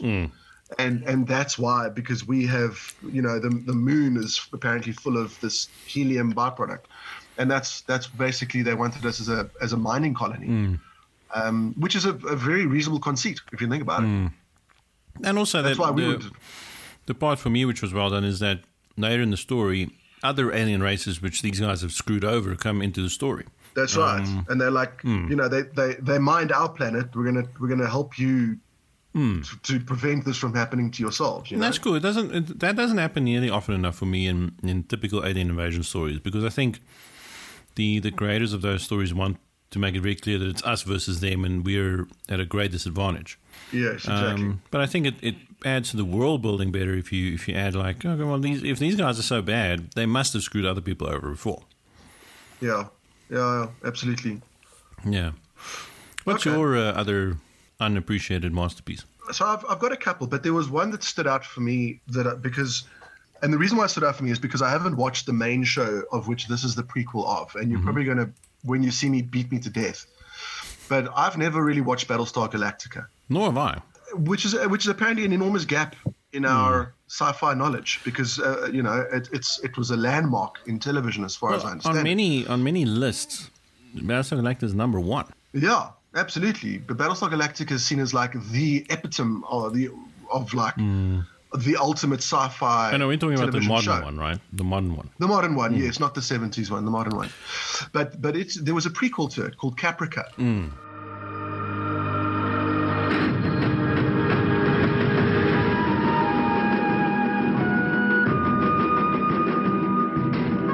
Which which was less sci-fi, more kind of political, more corporate intrigue, Okay. and um, and I don't. I, I assume the Battlestar Galactica fans watched it, but I don't know if anyone else did. Um, and it was a very competent show. You know, they they kind of hid their budgetary constraints by not making it about the technology, Yeah. which is which is very clever. You know, and because it's a prequel, it goes back. So I assume this would be gratifying for Battlestar Galactica fans, and you you see the like the full the the parents and the forerunners of the people who are in Battlestar Galactica and how they got to be the people they are. You know. I did. I, I remember watching a few of those episodes of Caprica and enjoying it. Yeah, it doesn't was- have it was Eric Stoltz a very in it? competent show. Eric Stoltz was in it. That's I like I think he was probably the biggest name. What a '90s Um, hero! I mean, like he's really a '90s hero, isn't he? Eric Stoltz is actually a phenomenal like artist. Mm. He's he, he he's now a, a, a prolific director. Mm. Um, he's uh, I th- uh, he's I think he's uh, either a showrunner or a producer on Madam Secretary, which is a great political Hmm. drama. Um, he yeah yeah for someone who got kicked out of Back to the Future, he's done pretty well for himself. He has. Yeah, I just, I just remember him as being in a lot of '90s cult movies. Yeah, yeah. He had he was he was you know kind of like the the '90s backpack. Hmm. You know that that that that that mark. No, So classic. yeah, so that's that's that's my other unappreciated one. Okay, but then what about before we start with another beer? What would be Yeah. one of your most recently enjoyed, other than Expanse, because that's pretty recent? What what other? Yeah. If I had to choose one other really recently made sci-fi series, what would you Uh, recommend? Um, look, I think I think Black Mirror sits on its own as as just consistently excellent. Um, and and interesting because it's a it's an anthology show. You know, it's not a there's no overall overriding um, plot or anything like that. They're all self-contained episodes. Um, but if I was to if I was to go for like a scripted drama series, and I know that people have got very very particular feelings about the show, especially as they the, the the difference in quality from season to season. But I think Westworld um, is uh, uh, season one was unbelievable. Unbelievable! I love that show. I mean, what a- what a great show. Unbelievable, like just just brilliant. Um, and I honestly have I haven't minded season two or season three. I think they've um, they, they've worked well. But I think I, I you know more than I think the show is more than the sum of its parts. You know I think Yeah. Westworld for what it could have been, taking its its progeny, you know, it's where it came from, which is just a movie about androids. I think that they've they've they've injected this these real questions about humanity into it, and I think that those questions get asked time and time again. Yeah. Um, and I yeah, I think it's a great great show. No, I mean, definitely, it's got so many accolades and, and so on. I mean, it's undeniably a great show. Um, I think for me, a, a contemporary one worth worth watching, at least for the first season. I wouldn't necessarily recommend any other subsequent season. Would be uh, Altered Carbon. I think season one was phenomenal. Yeah. I think again, very much Yeah. like Expanse, it showed us. I mean, Altered Carbon showed me that you can do a cyberpunk TV show and not make it look hokey. Correct. Um, correct. It was just amazing. I mean, the way they envisioned cyberpunk, it was completely almost as I had imagined it when I read all those novels. Yeah. Um, so it's I, I, and well. I think I, I think like the Expanse that, that we discussed earlier, they, they mm. they drop you into this world, yeah, and you are you know they the the onus is on you to make sense of it. Mm. You know they, they don't they don't hold your hand through the technology that they use or or, or mm. anything or the world that they that exists. It was it was kind of like the expectation is that this is a living, breathing world, and you you you must navigate now. Hundred percent. Yeah, I think. I mean, the other one I'd add to that as a recent show is it's actually interesting because it's a Star Trek TV series, and it's Star Yeah. Trek Discovery, which is the latest, well, sort of the latest rendition. Um, Tricky, tricky. yeah, I know. But what's interesting for me about Star Trek Discovery is it's it's probably the only Star Trek so far I've seen where, and I love Star Trek, and and Star Trek Discovery is one of the only ones I've seen where I. I can imagine people who really hate Star Trek or the idea of watching Star Trek actually enjoying this. This is much more modern sci-fi for me than it's sort of modern sci-fi, which happens to be Star Trek, rather than the other way around. Um, it really is. It's it's it's made with a very modern sensibility. All the modern ideas around sci-fi and speculative fiction is incorporated in there. It's got a great Yeah. cast, very strong acting, very strong directing. So even if you if if you rolled your eyes when I said Star Trek uh, just now, do yourself do yourself a favor and watch Star Trek Discovery. It is not Star Trek as you know it.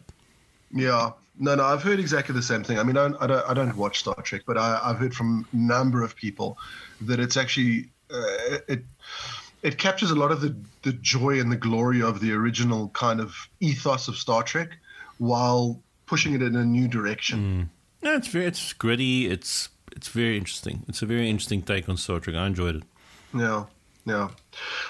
Okay, cool. Should we move on to another beer? I think we should more beer. All right. man. And it's another IPA, so we can stick it on our leaderboard. It is called the Steelworks IPA. I was intrigued by this. I was intrigued by this because it doesn't have it doesn't have the usual IPA branding. No, it's very This is- minimalist. Yeah, it's um, quite hardcore actually.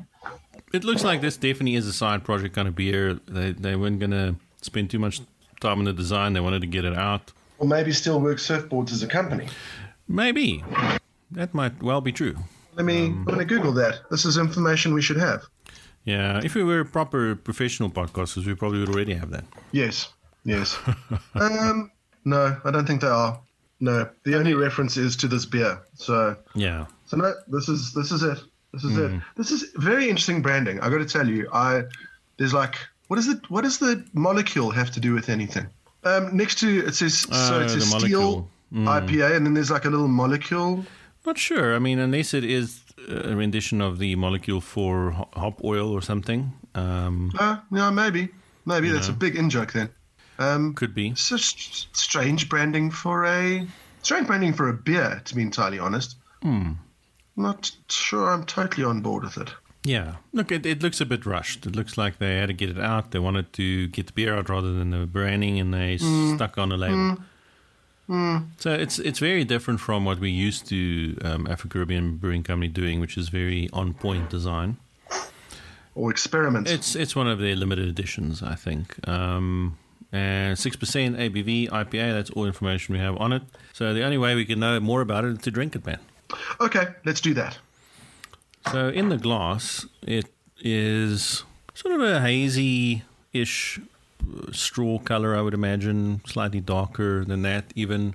Um, so the haziness is interesting to me. I, I mean, often a hazy IPA would suggest something in a New England kind of style of, of IPA.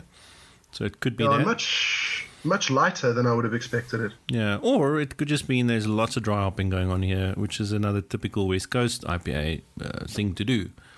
And when you dry hop, you you do impart a haziness to your beer unless you filter it afterwards at bottling. Many brewers wouldn't do that. They want to they want to almost show that they did a lot of dry hopping through the haziness. Um, so let's let's uh, give this a whirl. Mm, there's a there's a nice musky scent. It's not a grapefruity crunch, but No. it is.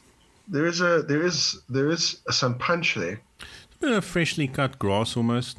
Yeah, it's um yeah, it's a much tighter kind of uh of, of aroma.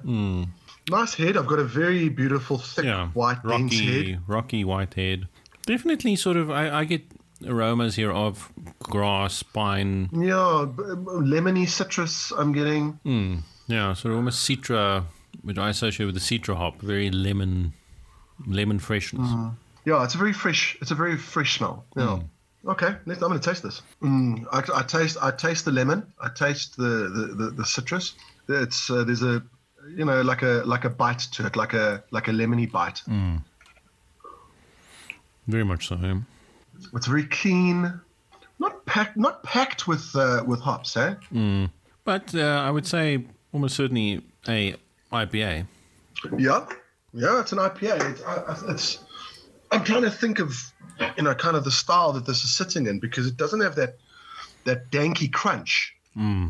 Yeah, I'm, I'm, I would hesitate to say this is more in the sessionable IPA kind of style.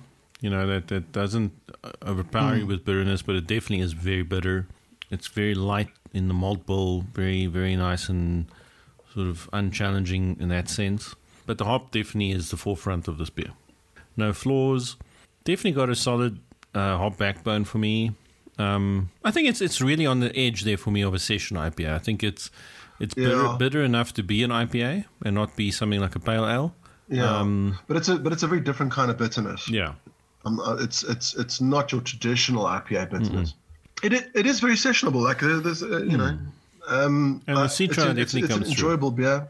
I would. Um, that, that, that's the majority of what I'm getting is is upfront is that lemony citrus, clean bite. yeah, um, which is nice because it also stops the bitterness sitting too much in your mouth. Um, and I think that's probably the point. You don't think it's just a little bit muddled? look, yeah, no, there, there isn't bright, clear flavor. here. I mean, it, it's mostly sort of you know, integrated. I, I, I guess one person's muddled might be another person's balanced, Yeah, maybe. Or that person's an idiot. or that could be them. Look, I That think it's a. should shut their mouths. I think this is a friendly little IPA. I think there's nothing wrong with it. No, Um, no. I, I, I suppose I'm looking for things that aren't there, and I, I think it's a it's a nice beer. It is a nice a beer. I, beer. mu- I must say this this head has retained its kind of volume so beautifully. Yeah. Every sip has been through that head. It's actually Hmm. lovely. That's that's very nice. I mean, it's a very completely made beer in that sense. It, it's it's bright. The flavors for me not as muddled maybe as as they have been for you. Um, the more I drink of it, the more the bitterness is building up. So there there is It a, is it is a- building up a bit. Yeah. quite a bit of residual bitterness here. Um, not a lot of residual sugar. Overall, um, if I had to show an IPA to someone, I might consider showing this to someone and saying this is a pretty good example of a middle of the road IPA. Yeah, yeah, it's it's competent. It's competent. It's it's not my favorite by a long shot, um, but I can't. There's no particular reason why Yeah. I think it's a bad beer. Um, No, exactly. Yeah, I, I, I, there, there's an element to the bitterness that I don't like, and I think that's Mm. the only thing. It la- it lacks the link between that the that that citra and the level of bitterness that I'm tasting, and I'm Mm. and that disconnect is where I'm falling off, Yeah. and that's the only issue I have. If I had to put a number to this, I would say it's sort of in the region for me of the Karma Citra IPAs from Frontier, maybe the Fresh Hop 2019 uh, from Jack Black, yeah, somewhere yeah, around yeah. Yeah, I'd probably put it just slightly lower than that, to Mm. be honest. I, I would give it a six point five. Me too, man. Good lord, we're very close together What? today. What's happening here? I know, right? I'm just Dogs losing, sleeping with cats. I'm just losing my Natural identity. disasters. Good grief. That's a good dogma reference right there. I'm trying to work out whether you've gotten weaker or I've gotten stronger. Let's go with the latter explanation. Yeah, yeah, let's do that. Yeah, Six point Yeah, five. it, a- it puts it sort of in the top ten, maybe just slightly outside the top ten. yeah. It's not a, it's not a bad beer. No. It really isn't a bad beer. All the parts are there, but those parts aren't necessarily tightly connected. Hmm. Then, then that's the kind of feeling I'm getting from it. And I think, unlike the Jungle Paradise, it doesn't have that layered depth and complexity, which which is really lovely. Uh, I think. Yeah, the I agree. Jungle Paradise is a great beer. Um, this this one is a you competent beer, but it's not a great beer. Yeah, I agree. I agree. Okay, Cool. fair enough. Onward. Okay, okay, onward. So I've got another question for you on on on TV sci-fi, Hmm. and that question is: so we spoke about kind of unappreciated stuff, and we spoke Yeah. about recent stuff. We did. So, so I want you to go back to your youth. I want you to go back. Like I want you to go back 80s. 30, 30, 40, well, in your case, 70 years. True. Yeah. And I want you to tell me what what what programs from your youth do you remember that you Hmm. remember going, okay, this is why I love sci-fi. I mean, there were two which stand out for me right away. I mean, like, I'm getting to also see that I've got a real uh, theme running through some of the sci-fi, which is Oh, really? Maybe not that surprising to me, but I really like time travel. I mean, yes. Yes. I'm a I've sucker. I'm a sucker for time travel. You put time travel in a have story, I'm there for you. You know. Um, so that's that's one. So you could probably guess the one I would mention in that case. Is it going to be Quantum Leap? It's definitely going to be one of them. Yeah.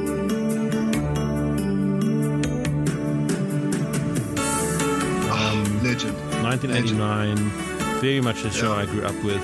Um, loved it. I mean, like everything about that show is fun. Uh, there's a lot of comedy in it, and I like sci-fi, which has a, a, a self-awareness around its geekiness and its silliness, and it makes fun of it. Um, Yeah. You know, I mean, it, it sometimes seemed like the showrunners or the producers just found excuses to put Scott Bakula in funny uh, outfits Yeah. and drag and stuff, and you know. Um, it's a lovely show. It, it still works. Um, I did watch a few episodes not so long ago. It still works. It's still a good show. Yeah.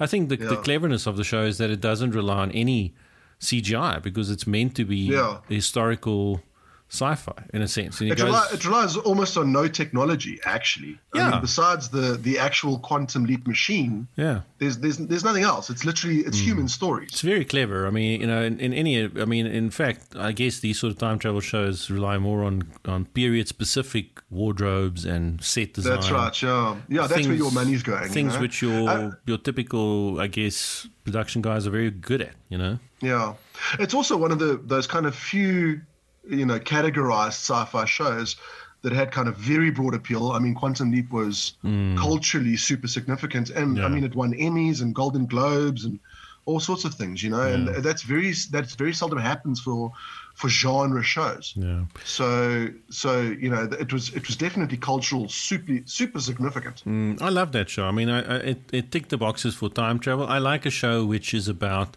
fixing issues in the past. You know, um, it's a it's a it's a Yeah. very tropey kind of thing, but I think it works. Um, there's a modern version, I guess, of of Quantum Leap uh, called Timeless, which I've watched on Netflix, and also good, but not nearly as good as, as Quantum Leap.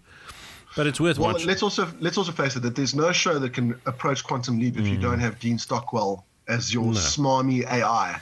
Um, the other So, one so I what's, would what's your yeah? What's your second one? What's your second? This one? is a much more obscure one, and this this combined a genre Oh. of television I love and which people know I love, which is the police procedural, with sci-fi.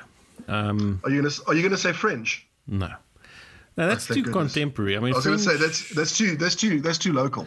yeah, Fringe is great. I mean, Fringe is on my list. Uh, we've talked about it in, in past shows. Um, it definitely has a police procedural element, but this was proper cop 1980s cop show meets Alien. Meet sci-fi. And it's called Was it- Alien Nation.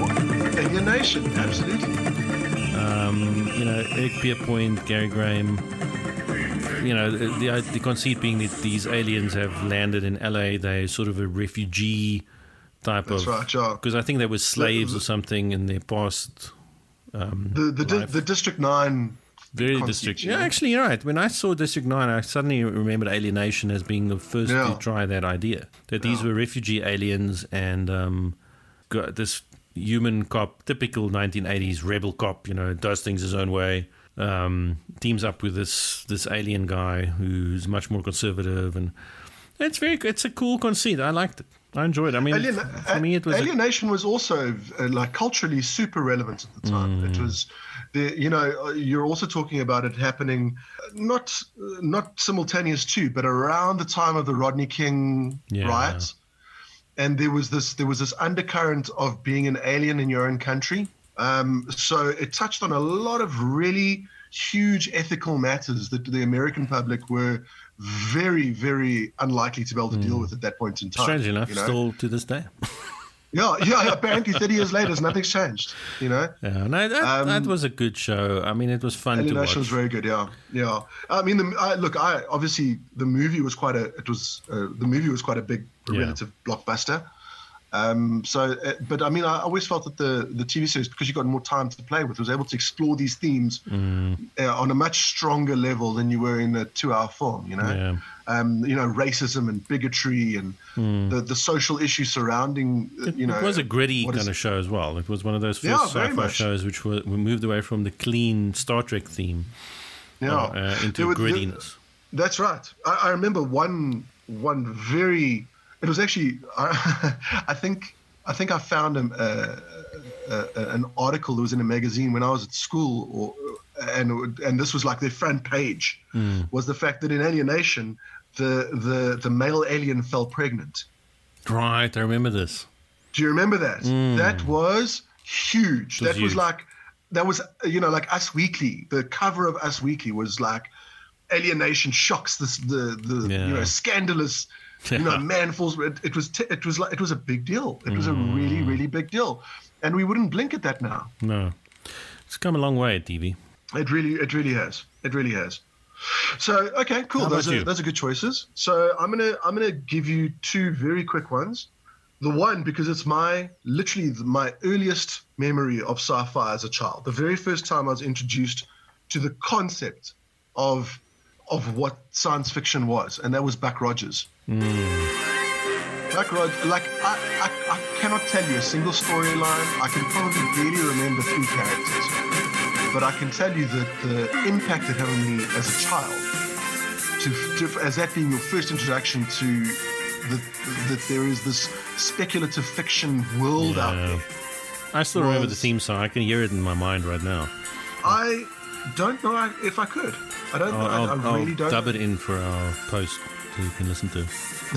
yes, I'd like that. Thank you very much. Um, but I mean, that was also like you know, it, it, uh, Hmm. And then at Twiki, right? Twiki was the robot. Yes, exactly, exactly. I mean, I don't think any of the actual actors went on to do anything else whatsoever ever again. No, Um, but, but at its time, I mean, it's it's it's spun off, you know, comic books and Mm. TV games and and all sorts of things. You know? I remember an episode of that where they they met like this vampire uh, aliens, and and the vampire was invisible to all but a few people. Yeah. And that scared the shit out of me when I was a kid. I remember that it's very scary. So, so that actually, I'm glad you mentioned that because that takes me on to my second choice, Hmm. which, which is uh, a scene that has stuck with me since I saw it um, 35 years ago, Okay. at least, which was from a program called V, and it was the the image of this alien eating a rat, Oh, I remember this. holding it by its tail and Scary. dropping this rat down the alien's throat. Mm. Yeah, you know, yeah, mousy, mousy, and oh my, that that that image has stuck with me for decades. Yeah, it's so effective, isn't it? Incredibly effective. And V again, V, you know, uh, at the time, V was like a, a basically a blockbuster, Hmm. you know, on television. Um, I yeah, I I, I very th- those are two very formative programs for me to watch. Mm. You know, um, the I mean the Buck Rogers obviously was a long running television program. V was a was a mini series. Mm. Um, so here in South Africa, where we didn't get these things very often, Yeah. that was an event. That was an event. Like we were now we're getting V. You know, it's going to be on Mnet. Oh my! I think something Um, about V just captured the imagination of, of you at that age. It was this idea that, that these Definitely. aliens were not what they seemed. There were funny symbols which they used to write with, and they were scary. And you know, it was it was interesting. I, I think it also I think what tapped the the the collective unconscious perhaps for the youth at the time was that the the rebels of V were in the minority. They were like no one really Yeah. believed that the aliens were bad. That's it. Th- Um, That's exactly it. It was like this wolf in sheep's clothing story. And and all these people who are crying wolf about it and going, Hmm. you know, they, they're like, no, no, no. How can you trust them? And it, it turns out they were right all along. You know, Yeah, they did remake that, didn't they? There was a modern version. Of uh, they they have made it a number of times. They did a they did a full TV show, which I think was very poorly received. Hmm. Um, I think they I think they might have done a movie, maybe, uh, maybe straight to T. I don't know. Hmm. But um, but but yeah, V, v and Buck Rogers were my two earliest exposures to, to Yeah. speculative fiction, and you know you, you, you've got to hand it to them, regardless of the quality of the actual programs themselves. Um, you- Hmm. No, it's a good intro. That's, yeah, absolutely. that, and I would. I would add Twilight Zone to that as well.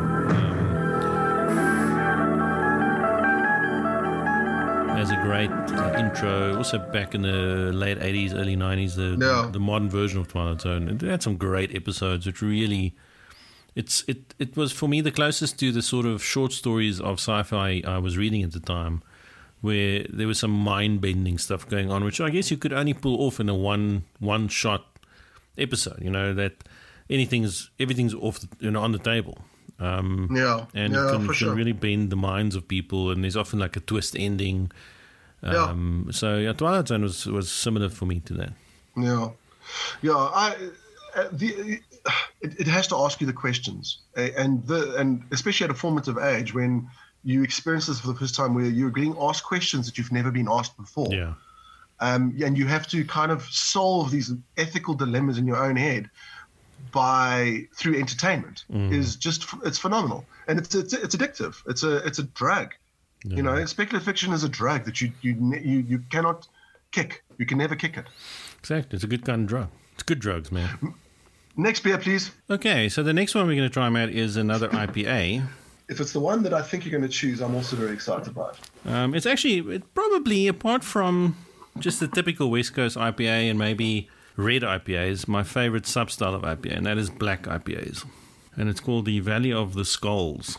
ominous ominous So this is a, a three-way collab between, um, you know, Afro Caribbean, Three Skulls Brewery, which I think might not exist anymore, and then Valley. during during lockdown No, before then actually. Um, yeah, because they, they say in 2012 this recipe was probably formulated, um, and it was revived uh, now as a sort of a, a nostalgic trip back.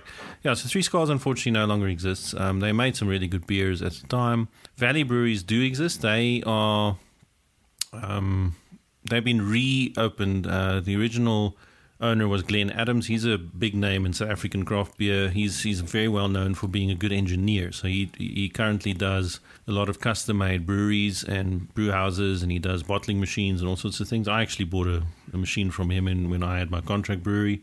Great guy, legend in, in South African craft beer. He he had a brewery called Valley Breweries in Kommetjie in the Cape, um, near Noordhoek. Uh, he, he sold that brewery to a bunch of young chaps who've revived Valley Breweries, and they're making apparently very good beer. So we should try and get some of that.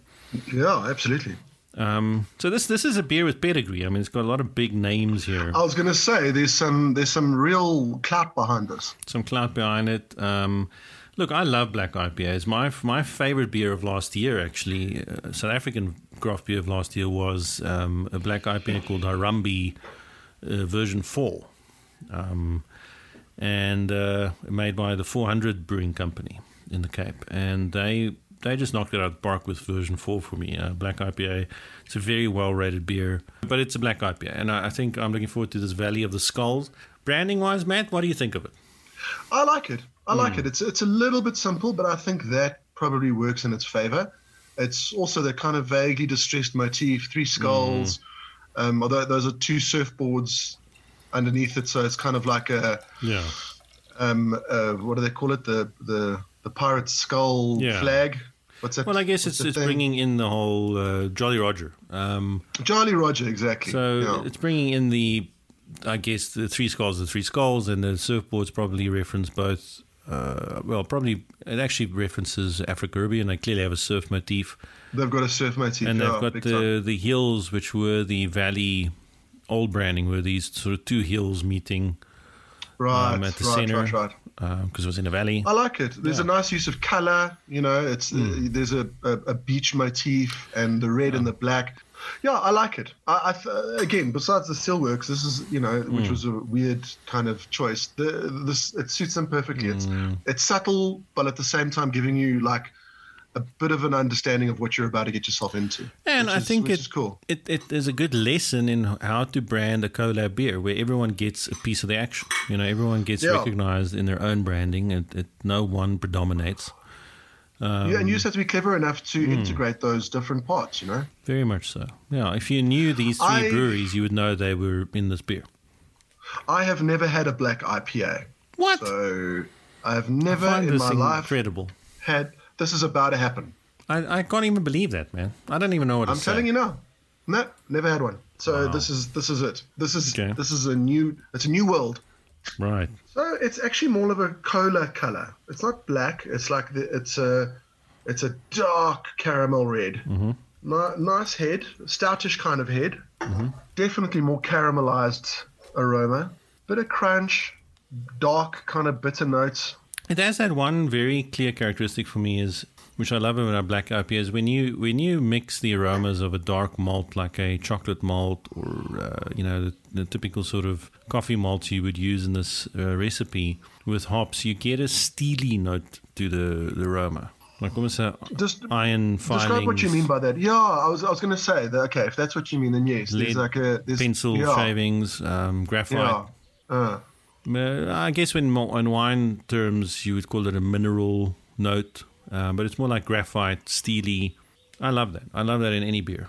You sometimes get it in amber ales as well. Really well made amber ales have that, and it is the intermingling with lots of hops. So you've got your citrusy bitter hops with a very chocolatey coffee flavor, and I think when you mix those things, you get that kind of graphite, steely flavor. I think. Um, I might be completely wrong here, but I just love it. It's assuming, yeah. Mm, it's it's nice. There's not a lot there's not a lot in the uh, in, in the aroma. Mm. No, it, it is uh, relatively close. I'm not sure it smells like an IPA, to be entirely honest. No, it doesn't.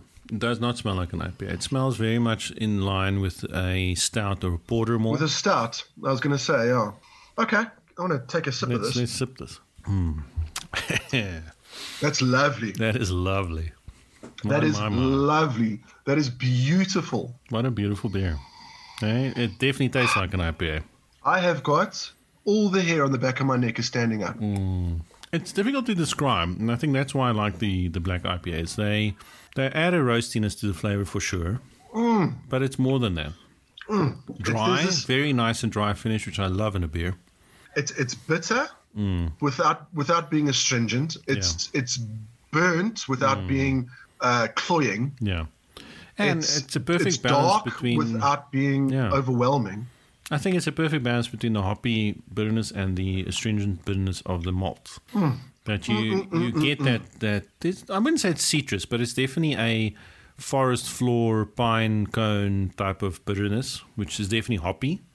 And then underneath that, on the backbone, almost is the roasty barbecue yeah. flavors. That, yeah, that roasted flavor uh, kind of intermingles with that dankness, mm, mm. and it and it and it just it flattens the the high points, you know. So you're not getting the super bitterness, you're not getting yeah. the super darkness. Everything is just kind of mellow, and mm. it's oh, it's so nice. And what's uh, another testament to the skill of the brewing uh, going on here is it's it's a reasonably high ABV. It's six point two. It's good for an IPA. It's solid in the middle of the of the IPA spectrum, but it doesn't taste boozy. There's no alcohol warmth here. No, no. Um, it's this, very well integrated. This, this, this, like I can now that I've had a couple of sips there's almost a port flavor underneath, like a like mm. a, a, hmm. sherry type mm. port warmth to Slight it. Venice.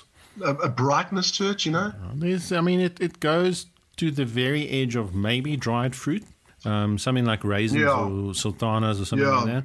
Yeah, but not yeah, not there. I mean, it's not that heavy. I mean, that. No, no, no, because it isn't an obvious fruit flavor, but like there's that hint of like mm. dates or something like dates, that. Dates are probably like, better. Yeah, dates is a good. Like a like a like a like a Christmas pudding aspect to yeah. it. Well, and then, but instead of it being sweet, it's bitter and very dry. I think what what keeps it from being more in your imperial stout or imperial porter range is that mm. it doesn't have that full on fruitcake, Christmas cake flavor. It, it's much drier than that. Yeah, because it, it actually is. Your, your my mouth is. You can actually taste the the, the dryness mm. of it. It finishes very clean, which makes me want to have more. I love this beer. This is very very um, close, I would say, to my memory of Harambe 4. I'd still think Harambe 4 is better than this, which should give you an idea of the quality of that beer. Of how much you like Harambe, yeah. But this is very good stuff. I mean, if if you don't have a couple of these in your fridge, uh, listeners, go and get some. I'm pretty sure this is not going to last forever because I'm going to be buying is, some right now. Yeah, yeah, this um, is really, really good. Black IPA for me is a, is a, is very much becoming um, a go-to beer for me. Um, because it's not quite as bitter ultimately as a very heavy IPA. Um, I think the malts kind of round it out a little bit more so it doesn't build up in your palate so much. Yeah. So if you yeah. love an IPA and you, you sometimes feel like, you know, I just can't have too many because it becomes too much, a black IPA is often a good, you know, good example of something you can have a lot of you know, I'm I'm going back to the can now, mm. and you know how how evocative of the flavors in the beer that can is. Mm. The the the colors, the yeah. It, it, it actually like I'm I'm I'm seeing a visual representation of the the brightness, the darkness, the bitterness, mm. the the strength. It's it's this is. Mm. I'm glad you like This it, man. So, as a first yeah, black IPA, this is a good example of. I mean, look, let's uh, let's be honest. This is also quite a challenging beer. Eh? This Hmm. is not a this is not a simple beer to be drinking. Oh no, I mean you you might be forgiven to think, oh well, this is a dark beer, so it's going to be like porter stout territory, and it's Yeah. not, right? It's not at all. Um, it has characteristics of a, a stout in the sense that it clearly uses dark malts, but that's kind of where the resemblance uh, ends very swiftly. Yeah. So now, Matt, so this is the first black Yes. IPA which will be on our list. Um, I suspect this is going to be pretty close to our top tier. I am going to say, I'm going to give this an eight. Okay, I'm going to give it an eight. So that's high praise. I mean, that's that's in the the top nine, top ten. Yeah, I mean, I, I enjoy this beer just about as much as I enjoy the Lagunitas IPA. Again, in a very weird supernatural sense, I'm right there with you, man. I'm also going to give it an eight. Stop copying me, man. I know it's weird. Like we never do This this. is this has never happened before. This is this is making for a very interesting show. unprecedented. you, you know what? And, I feel that I would rate this higher hmm. um, if if it if I wasn't taking into account the fact that I don't think that this is an easy drinking beer. Hmm. no, it's I not. would, lo- you, you know, I could ha- I could have one of these as my late night hmm. beer, but it's session it's not sessionable as far as as far as I'm concerned, which I believe the Lagunitas, for example, is. So if we, uh, yeah, I think that's a fair score as far as I'm concerned.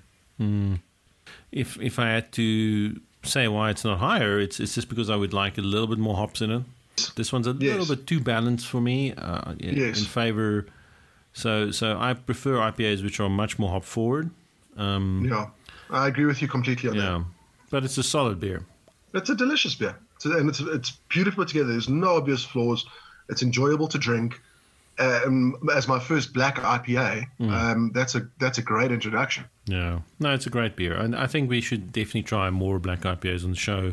Um, they're great. Yeah, I, ca- I can't believe we haven't done it before. And since this is my only real access to the outside world, it feels like this is your fault. that's my fault. I'll take full responsibility and apologize to the Vader person. Good, good. Thank you very much. so, so let's let's wrap up our our sci-fi Yeah, let's television wrap this up. theme. Yeah. What's our what's what's our next look into the world of sci-fi? Well, look, we looked at modern stuff. We looked at overlooked uh, classics. We looked at real classics. I guess there's only one question remaining, and that is, you know, uh, using our analogy of taking beers to Mars, what show would you take to Mars? If you could only take one TV show you could rewatch Jeez. endlessly, and it's a sci-fi show, what would that be? If if you're you see the, the problem is you're asking me now, No, sure, but it's always now. I mean, we, we acknowledge that it's always now. I mean, it could be different tomorrow. but when when will then be now? soon. Excellent. Um, can I take two? Can I take two to Mars? Absolutely. And it's it's fitting that one of those is the Expanse. It is very. I fitting. think that it, it it deserves to go to Mars. Um, and the other one, and I know that this is basically so overdone that it's basically a meme now. Hmm. Is I would take Firefly. Take my love, take my land, take me where I cannot think. Firefly is is I don't care. to me the prototypical underdog cancelled too early. Yeah. You know, like a lot of people like, believe that. Yeah. like Nathan Fillion's career. You know, it's like a it's like a microcosm of Hmm. watching this poor man against all odds try to succeed, Yeah. and that's what Firefly was. And I am, um, yeah, like I said, it's a meme now because everyone loves Firefly and everyone wishes there was a season two, but Hmm. Sure. but there wasn't, and, and we're never going to get it. But for that brief moment in time, everything was right in the world. No, it makes sense. I mean, I watched Firefly looking for that. I mean, I, I know it's almost legendary in the sense of being the prototypical criticism of cancel culture and all that stuff. Um, Yeah. I, I kind of understand why it was cancelled, though. I, I didn't enjoy it as much as people generally do. Um, I think it had some really big flaws. Um, and Do maybe, you do you do you really? yeah, I, I, Could, could you could you name one? I, I think I can't, and I think the, I think maybe for me it was it is it is ahead of its time in the wrong sense of that word, in the sense that they just didn't have the technology and the acting prowess to pull it off. I think if they if they had the expanse CGI and the Expanse acting cost, Firefly Yeah. would have been an awesome show. You are you will find you're going to get so much hate mail Yeah, for saying that that cast what didn't have the chops to pull off what they did. I just don't think they did. Don't I, think they did, and man. you- I will I will fight you in real life. I will I will I will box you and I will beat you.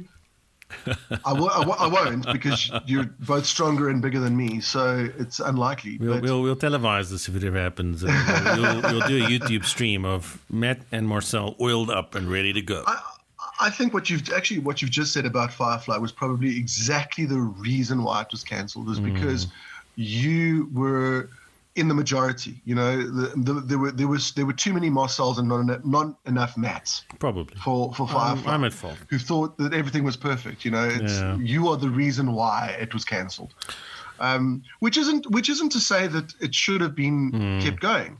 But look, There- uh, there on the it, other, it didn't the have the ratings. it was, Yeah. it was it didn't have the ratings. It didn't it didn't succeed as a show. Mm. And it's only in retrospect that people have realized the excellence of it.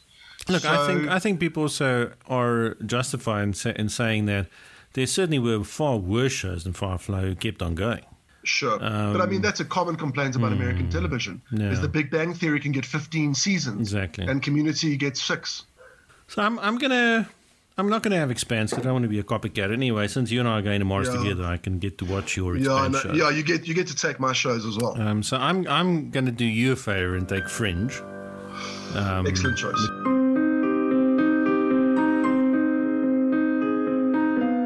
That was on my list. Yeah. That was on my list. No, Fringe is, is so excellent. I mean, it's it just does everything right, and and A month, um, yeah, uniquely amongst television shows, it has a proper ending.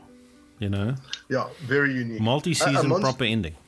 It's rare. A monster of the week show that became greater than hmm. the sum of its parts. That's what. And I it mean, it's rare for shows with that many seasons to have a proper ending. Often they just peter out, or they have a cliffhanger and then they're cancelled and so on. And then it's gone. Yeah. But Fringe just timed it perfectly. I think somewhere it's something, everything just went right. You know, it was that everything just fell into place perfectly, and they got to the end of their story arc, and it was done.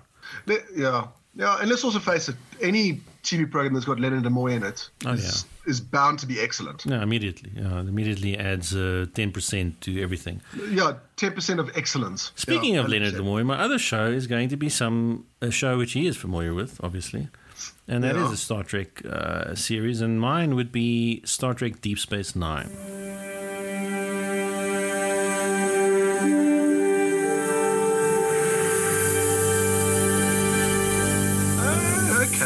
My favorite of all Star Treks. Yeah, I think it just does everything Star Trek's supposed to do. It's campy, it's stupid, but also I think what makes um, Star Trek Deep Space Nine so special is it, it was the the Star Trek series which happened during the revolution in television.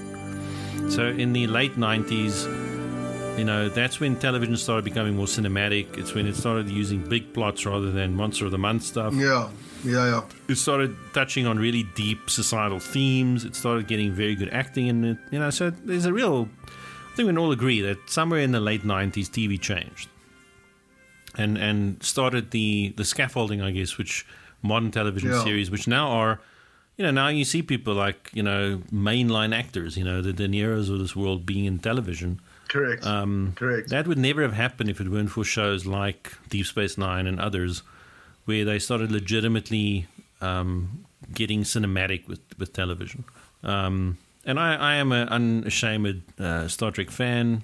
Probably I'm a yeah, Trekkie. no shit. I just think Deep Space Nine did it well. It, it combined the clean, optimistic future of Star Trek, which I like, which is very much like an Iain M. Banks culture derivative. Yeah. Um, plus, there was some gritty, very societal stuff going on. You know, they addressed Yeah. sexism, racism. All the isms were, were very well and maturely addressed. And Yeah. some, some of the episodes are truly works of art. There are, there are singular episodes amongst those seasons um, which are truly standalone examples of sci fi, which, you know, if you, if you had to, to, to introduce a youngster to sci fi, you would give them Asimov stories to read. You would give them, you know, Herbert Dune to read, and you would maybe show them one or two of those episodes of Deep Space Nine because they really are classics in sci-fi. I, I remember the the one thing that I took away from Deep Space Nine, which was a criticism that I'd had on, um, well, uh, that probably everyone had about television in the '90s, was there wasn't this flow between episodes. You know, like the original Star Trek, for example, everything reset at the end of every episode. There's no memory So you- of what happened. there was no memory. Yeah, you could you could watch one episode on season one, and then one episode of season six, and you wouldn't have to know what happened in between. And Deep Space Nine was one of the first shows that I remember carrying these tensions through multiple episodes. So you know, someone could be pissed off about something that happened three episodes ago, and that kind of storytelling was was part of that framework that you're talking about, where television extended past its base. You know. Um, where the frictions between people carried through. Yeah. And and that I thought uh, that, that's something to a, to a proper religious viewer of the show that really really hits home. It was at the time one of the very few mainstream shows with a large following, which had a primarily female and black cast. Yeah, true. Um, All the Yeah, major female- characters were either African American or female or both. Yeah, yeah, and that was very Yeah, unprecedented. That was that was way before the, you know, the conservative dickheads who now you know fucking hate things like Rogue, you know, One and other things which have primarily female leads in it. You know, were around. They were still probably bad ideas in their parents' pants. Um, yeah, sure. And this this show did it all. Yeah. Yeah, I think that's a good choice, dude. I think that's a very, very good choice. It's also infinitely rewatchable. It is. Um, you know, there's there's a lot to see Mm. there. And I mean, what there was like six, seven seasons. About seven, and again, also came to a very satisfying conclusion. It had a, it had a, it picked up a big story arc uh, halfway through, and it brought it to a really satisfying conclusion, which was very, very unique as well. I would be happy with you taking that to Mars. Cool. So we, we've got a couple of good stuff to watch. In fact, the more I, the more we talk, I'm I've just convinced myself or decided that I'm going to be rewatching Fringe very soon. Yeah, I think that's a that's a fair cop. That's a fair cop. I think. I think you that's something that you could kind of rewatch every two three years, and walk away with mm. more stuff. You know, Let's let's conclude then with a beer, man. I think we've we've Yes. we've done a good service to sci-fi television, and I hope that Yes. the listeners have a few things they need to go watch. I mean, maybe maybe we'll end off along with a beer a few of the also Rand's honorable mentions. I think that would be useful. Where we Just can pop just sort those of out as you know, goes by. ramble them off. I've got a few which I would like to mention. I would feel sad if I didn't. Yeah. Um, yeah. So so let's pull out another IPA. okay. This is a session IPA. It's session 157. I am very intrigued by this one. It is a beautiful can, Beautiful. Love those colors. beautiful design, illustrated hops all over. Those colors, that, that cream and blue is so beautiful. I guess it's fair to say that we've had a love hate relationship with session IPAs. I think we, Yes, we remain a little skeptical of the term. correct. Correct, because it's far too simple to call something a session IPA without actually making it an IPA. Hmm. And it, it can perhaps be code for that other dreaded disease of beer, which we know as the phobia. Say it.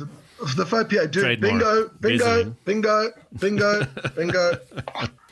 We have had some nice session IPAs, and in uh, for the most part, those session IPAs are the ones that are still IPAs. Yeah. All they do is just dialed back a bit.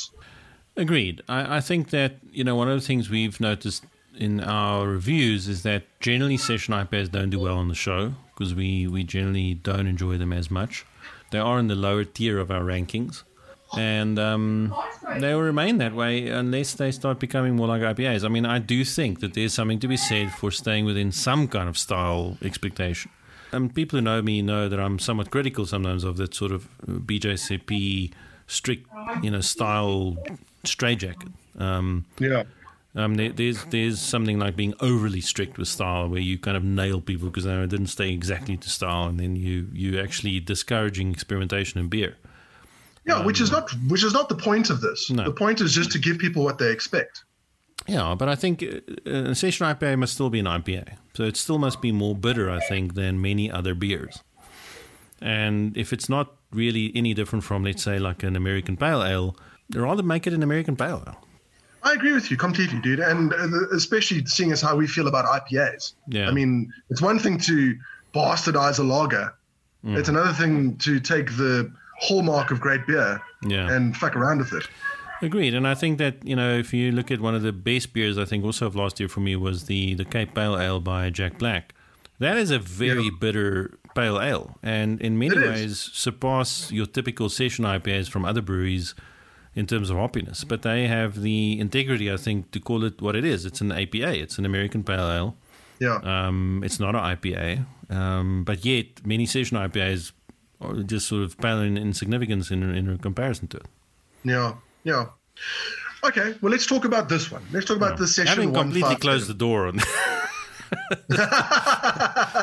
having having thrown down several gauntlets Yeah, yeah. uh, Now that you've alienated literally the entire craft brewing landscape, uh, uh, it, it reminds me of this great movie with Sean Connery called The Hill did you ever see The Hill no, I've never heard of that. it's a Sean Connery war movie where he, he gets incarcerated in uh, uh, during the Second War he's been in a sort of military prison and the warden had built this hill out of sand which he makes the prisoners climb every day um, Like like Sisyphus. A little bit like Sisyphus, yeah. And uh, uh, I think we've just created a hill for this poor beer. yeah. Now this this poor beer has to overcome all of our Yeah. inbuilt hatred. Okay, so scent wise, aroma wise, very clean for me. Very uh, slight citrusy. nice. Yeah, but a nice musky kind of flavor. There's a dankness to it. There's a skunkiness. Quite Yeah. open. I'm I'm getting some pineapple Yeah, I can get some pineapple. Yeah. And definitely very pine pine cone again resin um, scents which which you associate with IPA. So that's already a good sign. I think this this is a good sign for me that it, it's an I, IPA That it, territory. that- that it maintains the qualities of the IPA. Absolutely. I mean, we did briefly mention the label, and I think we can agree this is a very pretty label. It's a good looking label. It's beautiful. It's beautiful. Look, I hope that it, the beer fulfills the promises of the label because there's you know little little pictures of hops all over the place. Yeah. And if this doesn't, if this isn't hops forward, then that We'll- would kind of defeat the purpose of that And, kind of and they're bold enough to also put the varietals of hops they used in. Yes, the- I noticed that. I saw that. So this has got Columbus, Simcoe, and Amarillo. Yeah, so three really great. Simcoe is probably one of my favorite varietals of, of hop. It's it's just a wonderful flavor. The, the Um, nice thing is that's that's a very beer geek thing to put on because Yeah. your average human being is not going to know what that means. Yeah, but that's all part of the, the thing, isn't it? Is, is craft beer is also supposed to educate consumers. It's supposed to bring people to the point where they start noticing those things and asking for it, um, which raises But, yeah, but at the same time, they, they, they might have said on the can, these are the hops we use, rather Yeah. than just three random names. So let's let's have a sip here and see what we can we can see. Okay. Well, fir- well, first of all, color is you know nice straw color, very clear. Mm, Um, I- I don't have a lot of head on mine. Yeah, also kind of minimal. with a nice foamy head. If anything, I think that's maybe Afro Caribbean's main issue, if we can call it that, is their beers don't always have very good head. Um, Please can I drink this because this is this is now it. sitting. looks delicious. so right away, I would say this is an IPA. If you gave this to me and asked me in a blind tasting what style of beer this is, I would say this is an IPA. It's an IPA, yeah, yeah, hundred percent, hundred percent. It's not the most bitter Um, IPA I've ever had, but No, it's it's definitely not, it's not super hops forward. It's not as crunchy, you know. Mm. But all those elements are there. They just kind of pack down. Yeah. I would say this actually, of all the session IPAs we've had so far, for me is the most true to to what it's supposed to be. It's it's a very light IPA in the sense that it doesn't have a lot of malt complexity. It doesn't have an over overarching bitterness which kind of kicks you in the face. What they've done here is do a lot of late hopping. They've done a lot of late hopping in terms of, of putting hops in the whirlpool and in, To in inject bitterness. well, I mean, more more the hops flavor really. So if you if you add hops in the whirlpool, which means that when you cool down the beer, um, when you're in the stage of, of chilling the beer so that you can pitch yeast. One of the first stages of that is to whirlpool the beer, which is you actually create a whirlpool in the kettle, and Yeah. depending on the breweries you have, there's different methods of doing that. Sometimes you have rakes, sometimes you have an actual flow recirculation whirlpool. Sometimes you have a totally separate vessel which whirlpools it for you. Um, and that that has two main reasons for doing it. The first is you you collect all the the remains of your your kettle processes, like the remains of the hops and the grains and everything else. Uh, it's called trub. That's the name It's called it. it's called what? trub. So T R U You're just making up words now, aren't you? Yeah, Uh, these aren't these aren't legitimate words that people actually use, right? So this this is called trub. It's it's a Scottish word. It's, it's spelled T R U B.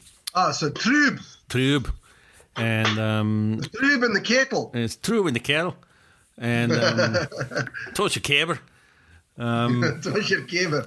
and and the whirlpool does mostly that, so it helps in clarifying beer, so that all that shit doesn't go into the fermenter. Um, but a, a thing which craft brewers have, have discovered is that because the the the wort, which is the other Scottish name for what Yeah. you have there, No, that, that one I've heard before. yeah, so W O R T.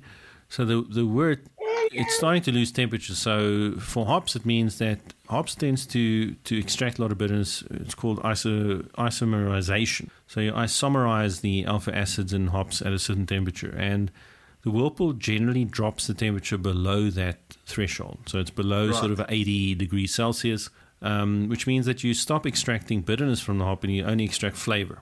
Flavor, yeah, sure. So you can add a whole bunch of hops there, and you'll add a lot of hop flavor, which can bring your beer to the IPA territory without Yeah, extracting with- all the without bitterness. the bitterness, yeah, sure.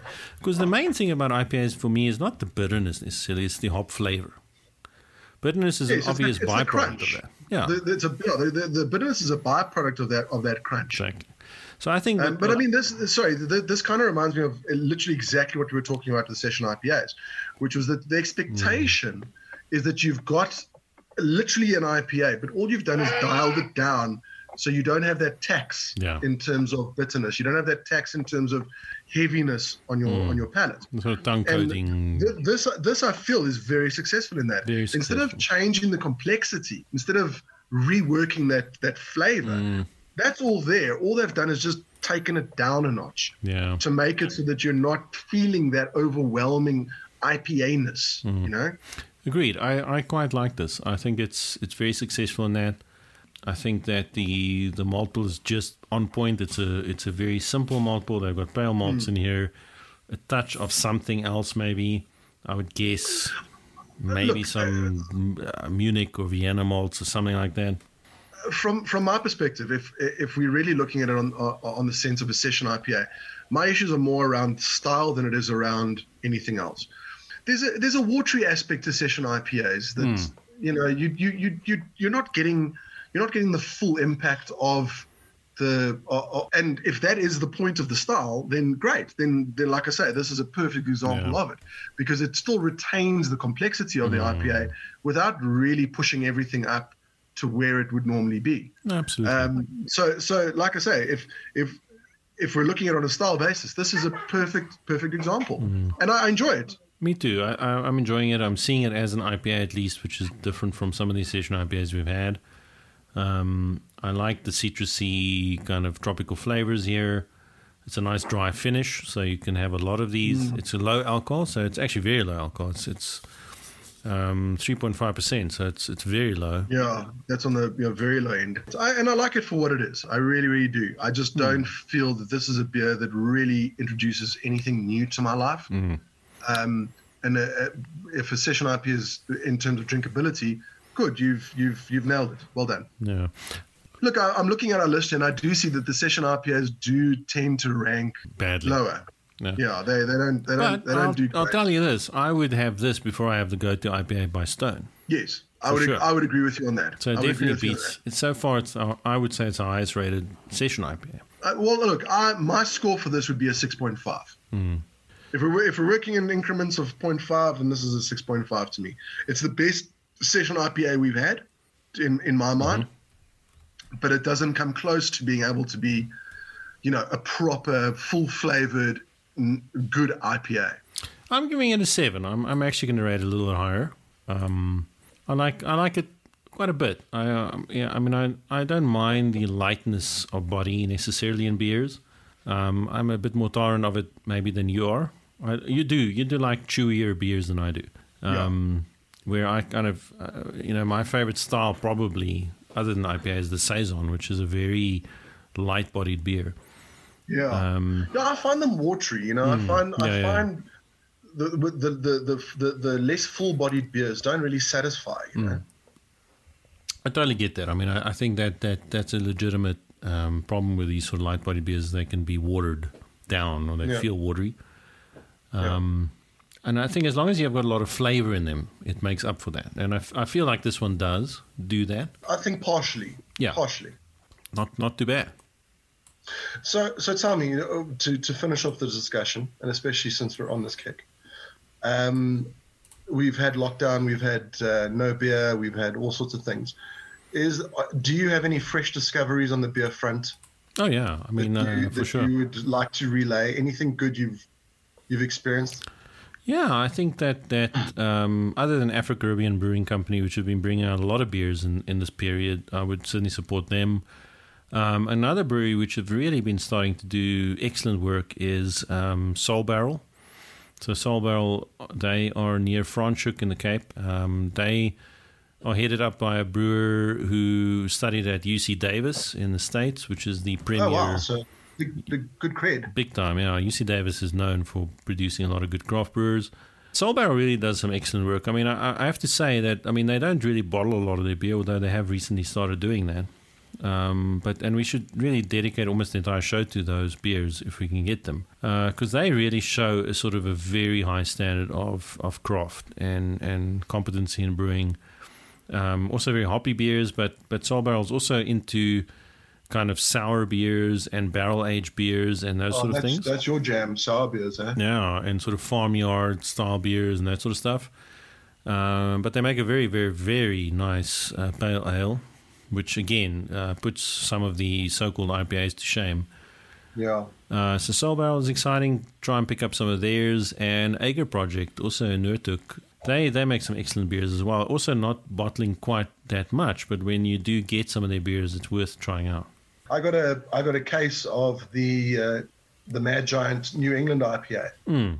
I've been very much enjoying that. Okay. Very very solid IPA, and Yeah. Mad Mad Giant's also another very very competent brewery. Mm, very, very much so. I, I think they're very good. Um, right, Matt. So we're almost done. We've had a great many beers and a great, you know, a great number of uh, great beers today. Yeah, very good. Yeah. I think we can generally say that that Africa, Afro-Caribbean Brewing Company is an exciting uh, brewing company which we need to watch in the future. I can't wait for Yeah. what's next.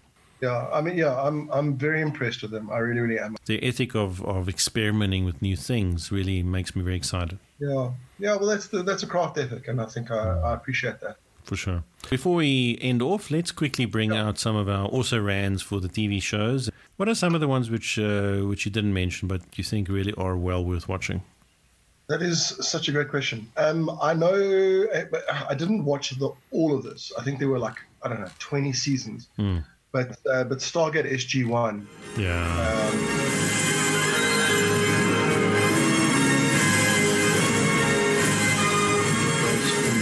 Very good show. Unbelievably great show, and I know that also kind of pops up on the the best of lists. Yeah. Also also a show which didn't take itself too seriously. no, absolutely. There was a there was a pulpy aspect to it, you know. Which and they I- had a few I- comedy episodes as well, which I enjoyed. Yes, absolutely. Um, I really, uh, this is going back quite far, but I used to love Farscape. Remember Farscape? Do you remember that? Um, that was also relatively seminal for its time. You know, I think it introduced a lot of concepts that uh, later shows have taken from. Um, I, I, know that this is kind of a this is a cop out because it's a it's basically become a meme now. But I think Rick and Morty on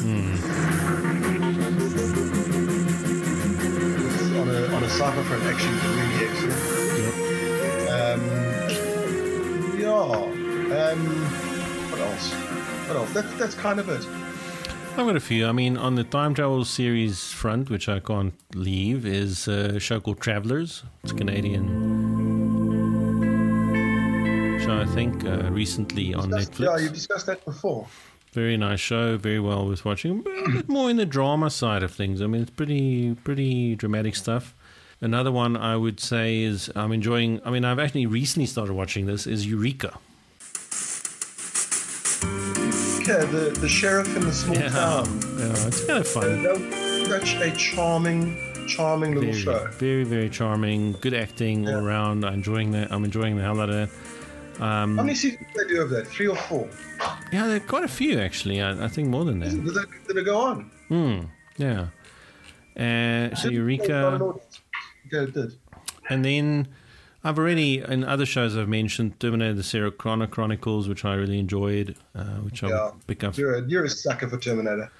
I really am. Um, you know, guilty as charged. Sucker for. Linda Hamilton. And then, um, you know, the, the only other show I would I would really want to mention, which which really, for me, is a tremendously good show, and that is a Spanish show uh, which you can find on on Netflix mostly. Um, and it, it was done in Spain as a sort of a you know their own locally produced show, and then I think Netflix picked it up as part of their sort of make local content kind of stuff happen Yeah. and it, it's it's called in the Spanish it's called El Ministerio del Tiempo, Ministry of Time. Ministry of Time, and um, it's a it's a fantastic show. It, it's got several seasons. Again, very good arc. It's got an overarching arc. It's got a monster of the week kind of thing going on. Acting is superb. If you enjoy history, if you're a bit of a history nerd like I am, you would really appreciate it because some of the things happening in that show is very uh, they are very historically accurate they're very well researched Yeah. um, they delve into Spain's role in world history which was very very you know big indeed it's a time travel show again so oddly surprising and I like it it also it's got fun you know it's, I think one of the things I'm starting to realize is there's shows which I really enjoy are the shows which don't always take themselves 100% seriously Yeah, sure. I'm not talking about comedy I'm not talking about like it doesn't have to be Hitchhiker's No, no, sure. but shows which occasionally nod to the audience to say, "We get it. This is a nerdy, geeky thing, and we're having fun." You know, Yeah. All right. Well, That's that's, it, folks. that's- that was a good couple of beers. Good couple of beers, good couple of IPAs. So uh, watch out for them on the website beginnerbrewer.com, and hopefully we will be having a show shortly to follow this one and not have such a big lag in in time now that prohibition Depending on if our apparently is over. is down again. Well, they, they're saying that maybe the third wave near Easter might cause another lockdown, so it might very well happen. So if I were you and I'm listening to this before Easter, uh, go and stock up. Okay. Yeah. Okay. Matt, All right. thank you so much for the show. As ever, a great pleasure to be with you. What a pleasure. What a pleasure. Thank you, Marcel. Cool. Thank you, Matt. And thank you, everyone, for listening. And until next time, stay geeky and drink beer. Yeah, drink more beer.